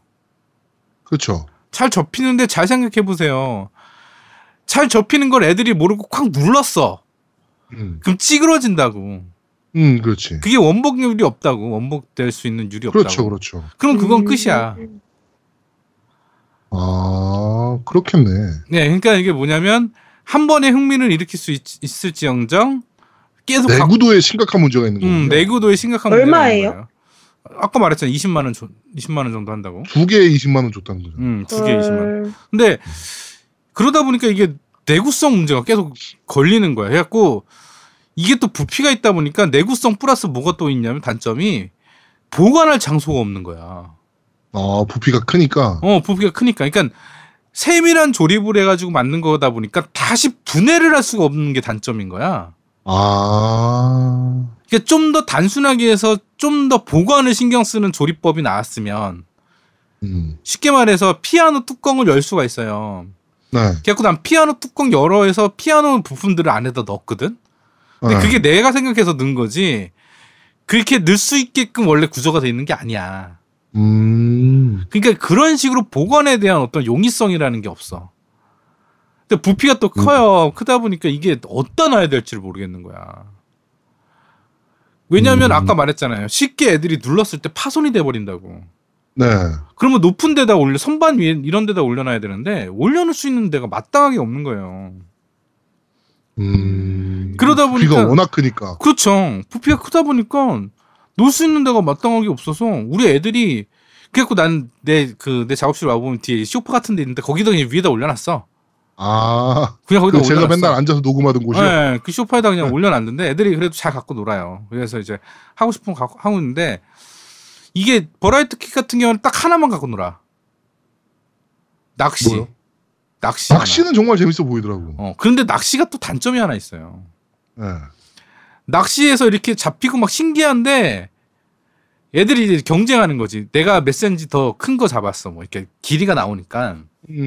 뭐 1등, 2등 이렇게 막 내가 더 큰 거 잡았어. 막 이런 거 하는데 그때뿐인 거야. 뭔가 이렇게 게임에 대해서 연속성을 갖고 있는 그런 것들이 없어요. 아, 게임은 아니군요. 그냥 낚시를 한다. 이거군요. 그렇지. 그러다 보니까 게임 갖고 있는 것들 다 그래. 그냥 일회성 게임들이다 보니까 그냥 연속성이라는, 그러니까 쉽게 말해서 뭐 피아노 게임을 하면 뭐 피아노 1단계, 2단계 뭐 있어가지고 뭐 1단계를 깨면 2단계가 뭐 락 풀리고 뭐 이런 어떤 이런 레벨업 같은 개념이 없기 때문에 네네네. 계속 꾸준히 할 수 있는 뭔가를 만들어주지 못해요. 그냥 단순히 그거 할 때만 신기한 것 뿐이야. 신기한 것 뿐이고 피아노 같은 경우는 아까 말했듯이 누르면 찌그러지기 때문에 우리 막내 같은 애는 피아노를 과감하게 막 친단 말이야. 네. 실제 우리 집에는 피아노도 있고 그다음에 내 키보드도 있으니까. 네. 얘 그런 습관 때문에 막 꽝꽝 치면 또 찌그러지고 그래요. 어떡하냐. 20만 원짜리인데. 그러니까 그게 그런 것 때문에 신경 쓰는 게 더 싫은 거야 나는. 그래서 라보 정말 아이디어 좋아요. 근데 아직 뭐가 있냐면 그 아이디어만큼 활용도는 없다는 얘기예요. 게임이 뭔가 재밌으려면 이건 어차피 창의적인 어떤 게임을 만들어야 되는 입장에서 이 게임을 네. 꾸준히 할 수 있는 어떤 도구의 역할을 해야 되는데 그게 네. 아니라 단지 이 도구가 신기한 것만을 강조하다 보니까 주객이 전도된 거야. 게임기를 하기 위해서 이 신기한 것들이 접목이 돼야 되는데 거꾸로 이 신기한 것들을 하기 위해서 게임을 보게 되는 거지. 무슨 얘기인지 알 것 같네. 네, 나는 솔직히 이거를 애들이 게임에서 접목시켜서 뭘 할 수 있는 거를 생각했는데 그게 아닌 거예요. 버라이어티 킷은. 근데 로버트는 좀 달라요. 그 로버트는 자기가 실제 메고 뭐 이렇게 하면서 진행을 하게 되는데 네. 인식률이 그렇게 썩 좋진 않아. 근데 그 사이즈가 성인도 멜 수 있는 사이즈입니까? 성인도 충분히 멜 수 있어요. 근데 그 너처럼 등발 큰 애는 안 되고요. 아이 정도는 충분히 할 수 있는 멜 수 있는 사이즈예요. 그래갖고 그 로버트는 꽤 재밌긴 한데 이것도 너무 등치가 커서 보관이 힘들어서. 그렇지. 뭐 등에 매야 되기도 하고. 네. 그러니까 아까 버라이킷의 단점들을 보강한 게 로버킷인데. 네. 그러니까 어떤 연속성이나 게임을 위한 도구를 이 로봇킷을 생각한 것 같은데 네. 얘는 보관이 너무 힘들고 한 번 하기가 너무 쉽지 않은 거니까 한 번 하기 위해서 발도 착용하고 손도 하고 등에 매고 이거라고 게임을 하려니까 네. 거추장스러워지는구나. 그리고 한 번 하면 뭐해? 금방 질리는 걸. 그리고 한 번 하기 위한 작업이 너무 힘든다는 거죠. 우리 VR이 그 PSVR 같은 경우는 단점이 그거잖아요. 네. 선이 많은 거. 네. 그래갖고 한 번 뭘 하기 위해서 여러 선들을 막 연결하고 뭐 해야 되는 거. 나는 연결해 놨지만 그냥. 그러니까 그런 작업들이 선행이 돼야 된다니까 조금 더 이게 한 번 하고 많은 신기하긴 한데 연속성이 좀 한 번 하기 위해 너무 거추장스러운 것들이 많다. 뭐 이런 느낌이 또 강한 거죠. 보관도 힘들고. 그래서 여러모로 나는 이 라보가 점점 발전하면 좋은 방향으로 발전할 수 있을 거라고 보는데 지금 가장 큰 단점은 보관이에요. 보관과 내구성이에요. 그 두 개가 가장 문제고요. 버라이킷은 아까 얘기했듯이 신기한 거를 위해서 게임을 하는 느낌이라 조금 그렇고 그걸 극복한 게 로봇킷인데 로봇킷은 너무 거추장스럽고 그러니까 이런 단점들이 아직은 현재하다. 그래서 평가 보시면 아실 거예요. 지금 버라이어티 킷은 꽤 높은 점수를 받고 있어요. 왜냐하면 신기한 네. 게 부각이 되니까. 근데 로봇킷은 네. 점수를 많이 못 받고 있거든요. 네. 인식률 떨어지는 얘기는 계속 나오고 있긴 네. 하더라고요. 인식률도 그렇고 거추장스러운 거. 네. 뭔가 한번 하기 위해서는 발에 뭘 껴야 되고 뭐. 그러니까 제약성이 너무 많은 거죠. 네. 그러니까 그런 단점들이 있는데 시도는 굉장히 깔끔하고 좋았던 것 같아요. 우리 와이프가 비슷한 얘기를 한 게 뭐냐면 저걸 보더니 그 AR 기술 쓴 것들 있잖아요. 그 핸드폰으로 이렇게 보면 막 AR처럼 네네네. 이렇게 나오는 거. 우리 그 포켓몬스터 같은 것들이 그런 거였잖아요. AR 기술 쓴 거. 근데 그런 것들은 한 번 신기해서 훅 인기가 있다가 훅 꺼진다는 거지. 그러니까 라보도 이런 그렇죠. 이런 느낌인 게 신기한 것 때문에 한번 즐기고 그 다음에 확 식어지는 느낌. 그게 강한 거죠. 근데 정말 신기하긴 해요. 피아노도 그렇고 낚시도 그렇고 와 정말 잘 만들었다는 생각이 막 들었는데 낚시는 한번 해보고 싶긴 하더라고 개인적으로. 낚시는 근데 정말 재밌어요. 그거 하나 하려고 10만 원 이상을 써야 되나 싶기는 하긴 했거든요 저는. 아 근데 버라이킷은 애들 있는 집에서는 한 번씩은 해보면 좋을 것 같긴 해요. 근데 문제는 내구성 때문에 보관이랑 내구성 때문에 좀 집이 넓으신 분 그 다음에 어디에다 잘 보관할 수 있는 분들 이런 분들은 꽤 괜찮을 것 같은데 금방 망가질 것 같으니까 지금 쉽게 말해서 그 움직이는 진동에 의해서 이동하는 거 있어요. 네, 그 RC카. 네, RC카 있는데 벌써 그건 다리가 6개거든요. 왼쪽 3개, 오른쪽 3개. 네네네. 근데 한쪽 다리가 양쪽에 하나씩은 벌써 찌그러졌어요. 왜냐면 위에서 눌러버리니까 애들이 모르고. 그리고 이거 삑 하고 찌그러지니까 이게 골판지라도 조금 좀 합성 골판지. 뭐 튼튼한 걸로 해주든. 강화. 근데 그러면 뜯기가 힘드니까. 그러니까. 그거야 뜯기 쉽게 만들어줄 수도 있을 거니까. 그렇죠. 그러니까 그게 조금 아쉬운 거예요. 골판지를 써서 한다는 건 좋은데 그 스페어가 없는 게 제일 아쉬운 거야. 쉽게 말해서 저런 것도 2개씩 넣어주면 어디 덧나? 뭐 골판지 얼마나 한다고. 박스인데 어차피. 그렇지. 저거 2개씩 넣어주면 누가 스페어가 뭐라고. 없는 건 좀 충격적이긴 하네요. 개인적으로. 스페어가 없어요. 그러니까 우리 와이프가 첫 마디가 스페어 없네요. 딱 이 한마디가 컸거든. 그러니까 그런 단점들이 있다는 거 주의하시고 뭐 하실 분들은 하셔도 될 것 같은데 저는 솔직히 지금 아직은 시기상조다. 아직은 이 더 다양한 것들이 나오면 괜찮을 것 같아요. 좀 더 이렇게 단점들 보강해서 나온 것들이 있으면 괜찮을 것 같은데 네 지금은 아직 시기상조인 느낌이 들어요. 네 이상입니다. 자, 니 혼자 산다 닌텐도 라보 얘기였습니다. 조금 뭐 단점이 확실히 눈에 띄는 제품이긴 한가 보네요. 그렇죠. 네. 극명하죠 단점이. 네. 근데 이게 사실 개선 가능성이 별로 없는 단점이라는 게 좀 가슴에 좀 걸리긴 하네요 개인적으로. 그러니까 보관이나 이런 부분은 사실 어떻게 개선할 수 있는 방법이 없잖아요. 그러니까 개선할 수 있는 방법은 있긴 있어요. 네. 그거를 아까도 얘기했듯이 분해할 수 있게 한다든지. 분해가 쉽게 할 수 있다 하거나 아니면 분해를 해도 어떤 박스 네모 형태를 만들어서 그 안에 그 부속품들을 보관할 수 있는 시스템이 좀 갖춰진다면 좀 네모나면 괜찮잖아 보관할 수 있게. 그렇지. 네, 그러니까 그런 시스템이 조금 하면 될 것 같은데 사실은 피아노 같은 경우도 네모나고 다 괜찮아요. 근데 그 안에 넣을 수 있는 시스템이 안 돼 있으니까 내가 그냥 찾아서 넣은 거지. 그러니까 그렇게 좀 보관할 수 있는 시스템을 조금만 생각해서 했으면 좀 그러면 어땠을까라는 아쉬움들이 있는 거죠. 그렇군요. 네. 자, 니 혼자 산다 닌텐도 라보 편은 여기까지 진행하도록 하겠습니다. 네. 안 사이겠네요. 안 사. 너미 혼자 산다. 자, 겜덕비 이상 제92화 파리는 불타고 있는가? 사쿠라 대전 특집은 여기까지 진행하도록 하겠습니다. 새로운 광고가 들어왔는데요. 이거에 이어서 많은 광고들이 계속적으로 좀 들어왔으면 좋겠다라는 생각이 좀 듭니다. 이게 광고 후일담을 좀 말씀드리면 원래 광고 이제 들어와서 제아두목이 데모는 써요. 그러니까 컨셉이랑 이런 거를 1차 그 대본을 쓰게 되는데 그 대본을 읽고 내가 뭐 이따구로 대본을 썼어 그래갖고 내가 다 만들어서 한 거예요 거의. 대본대로 안 했어요. 네. 야, 대본대로 그 대본은 이번에는 아제트가 썼어요. 아제트가 가닥을 다 잡아줬고. 야, 아제트가 나온 게 딱 2개밖에 없어. 두 수술. 그러니까 지가 우리 분량이 많더라. 지가 지 분량을 뺀 거야. 와, 하여튼 그대로 안 했어요 저는. 저 요번에 제가 좀 많이 나왔고 그다음에 원래 제 목소리 톤이 방송할 때는 좀 카랑카랑한 그런 좀 장난기 많은 그런 목소리인데 마지막에 제 목소리 원래 목소리가 나와요. 네. 그래서 원래 목소리는 평상시 목소리는 그렇습니다. 방송할 때는 좀 이렇게 톤 높게 하는 게 여러분들 듣기에도 좋고 그래서 그렇게 하는 건데 원래 제 목소리는 마지막에 나왔어요. 네. 그렇습니다. 아이, 재밌을 거예요. 에이, 이거. 아, 이거예요. 이게 제 원래 평소의 목소리입니다. 네. 네.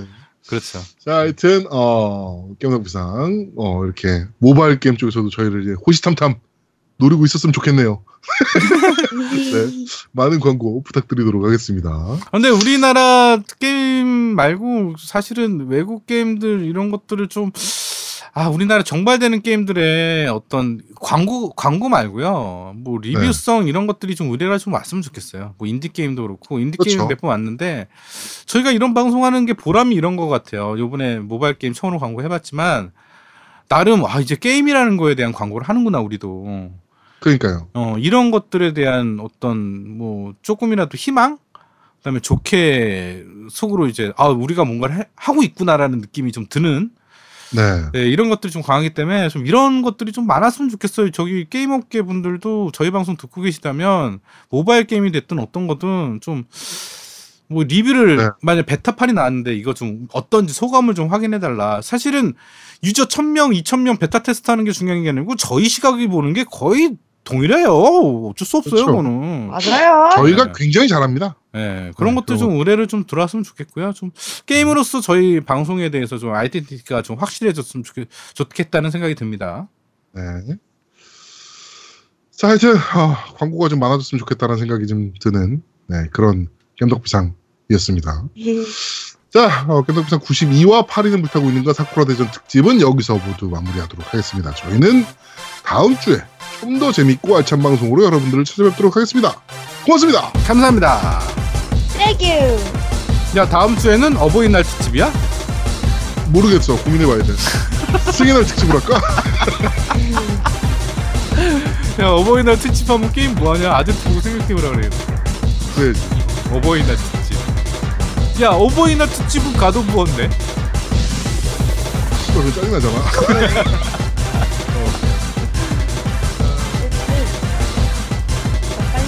됩니다. 알았어. 어디 가려고?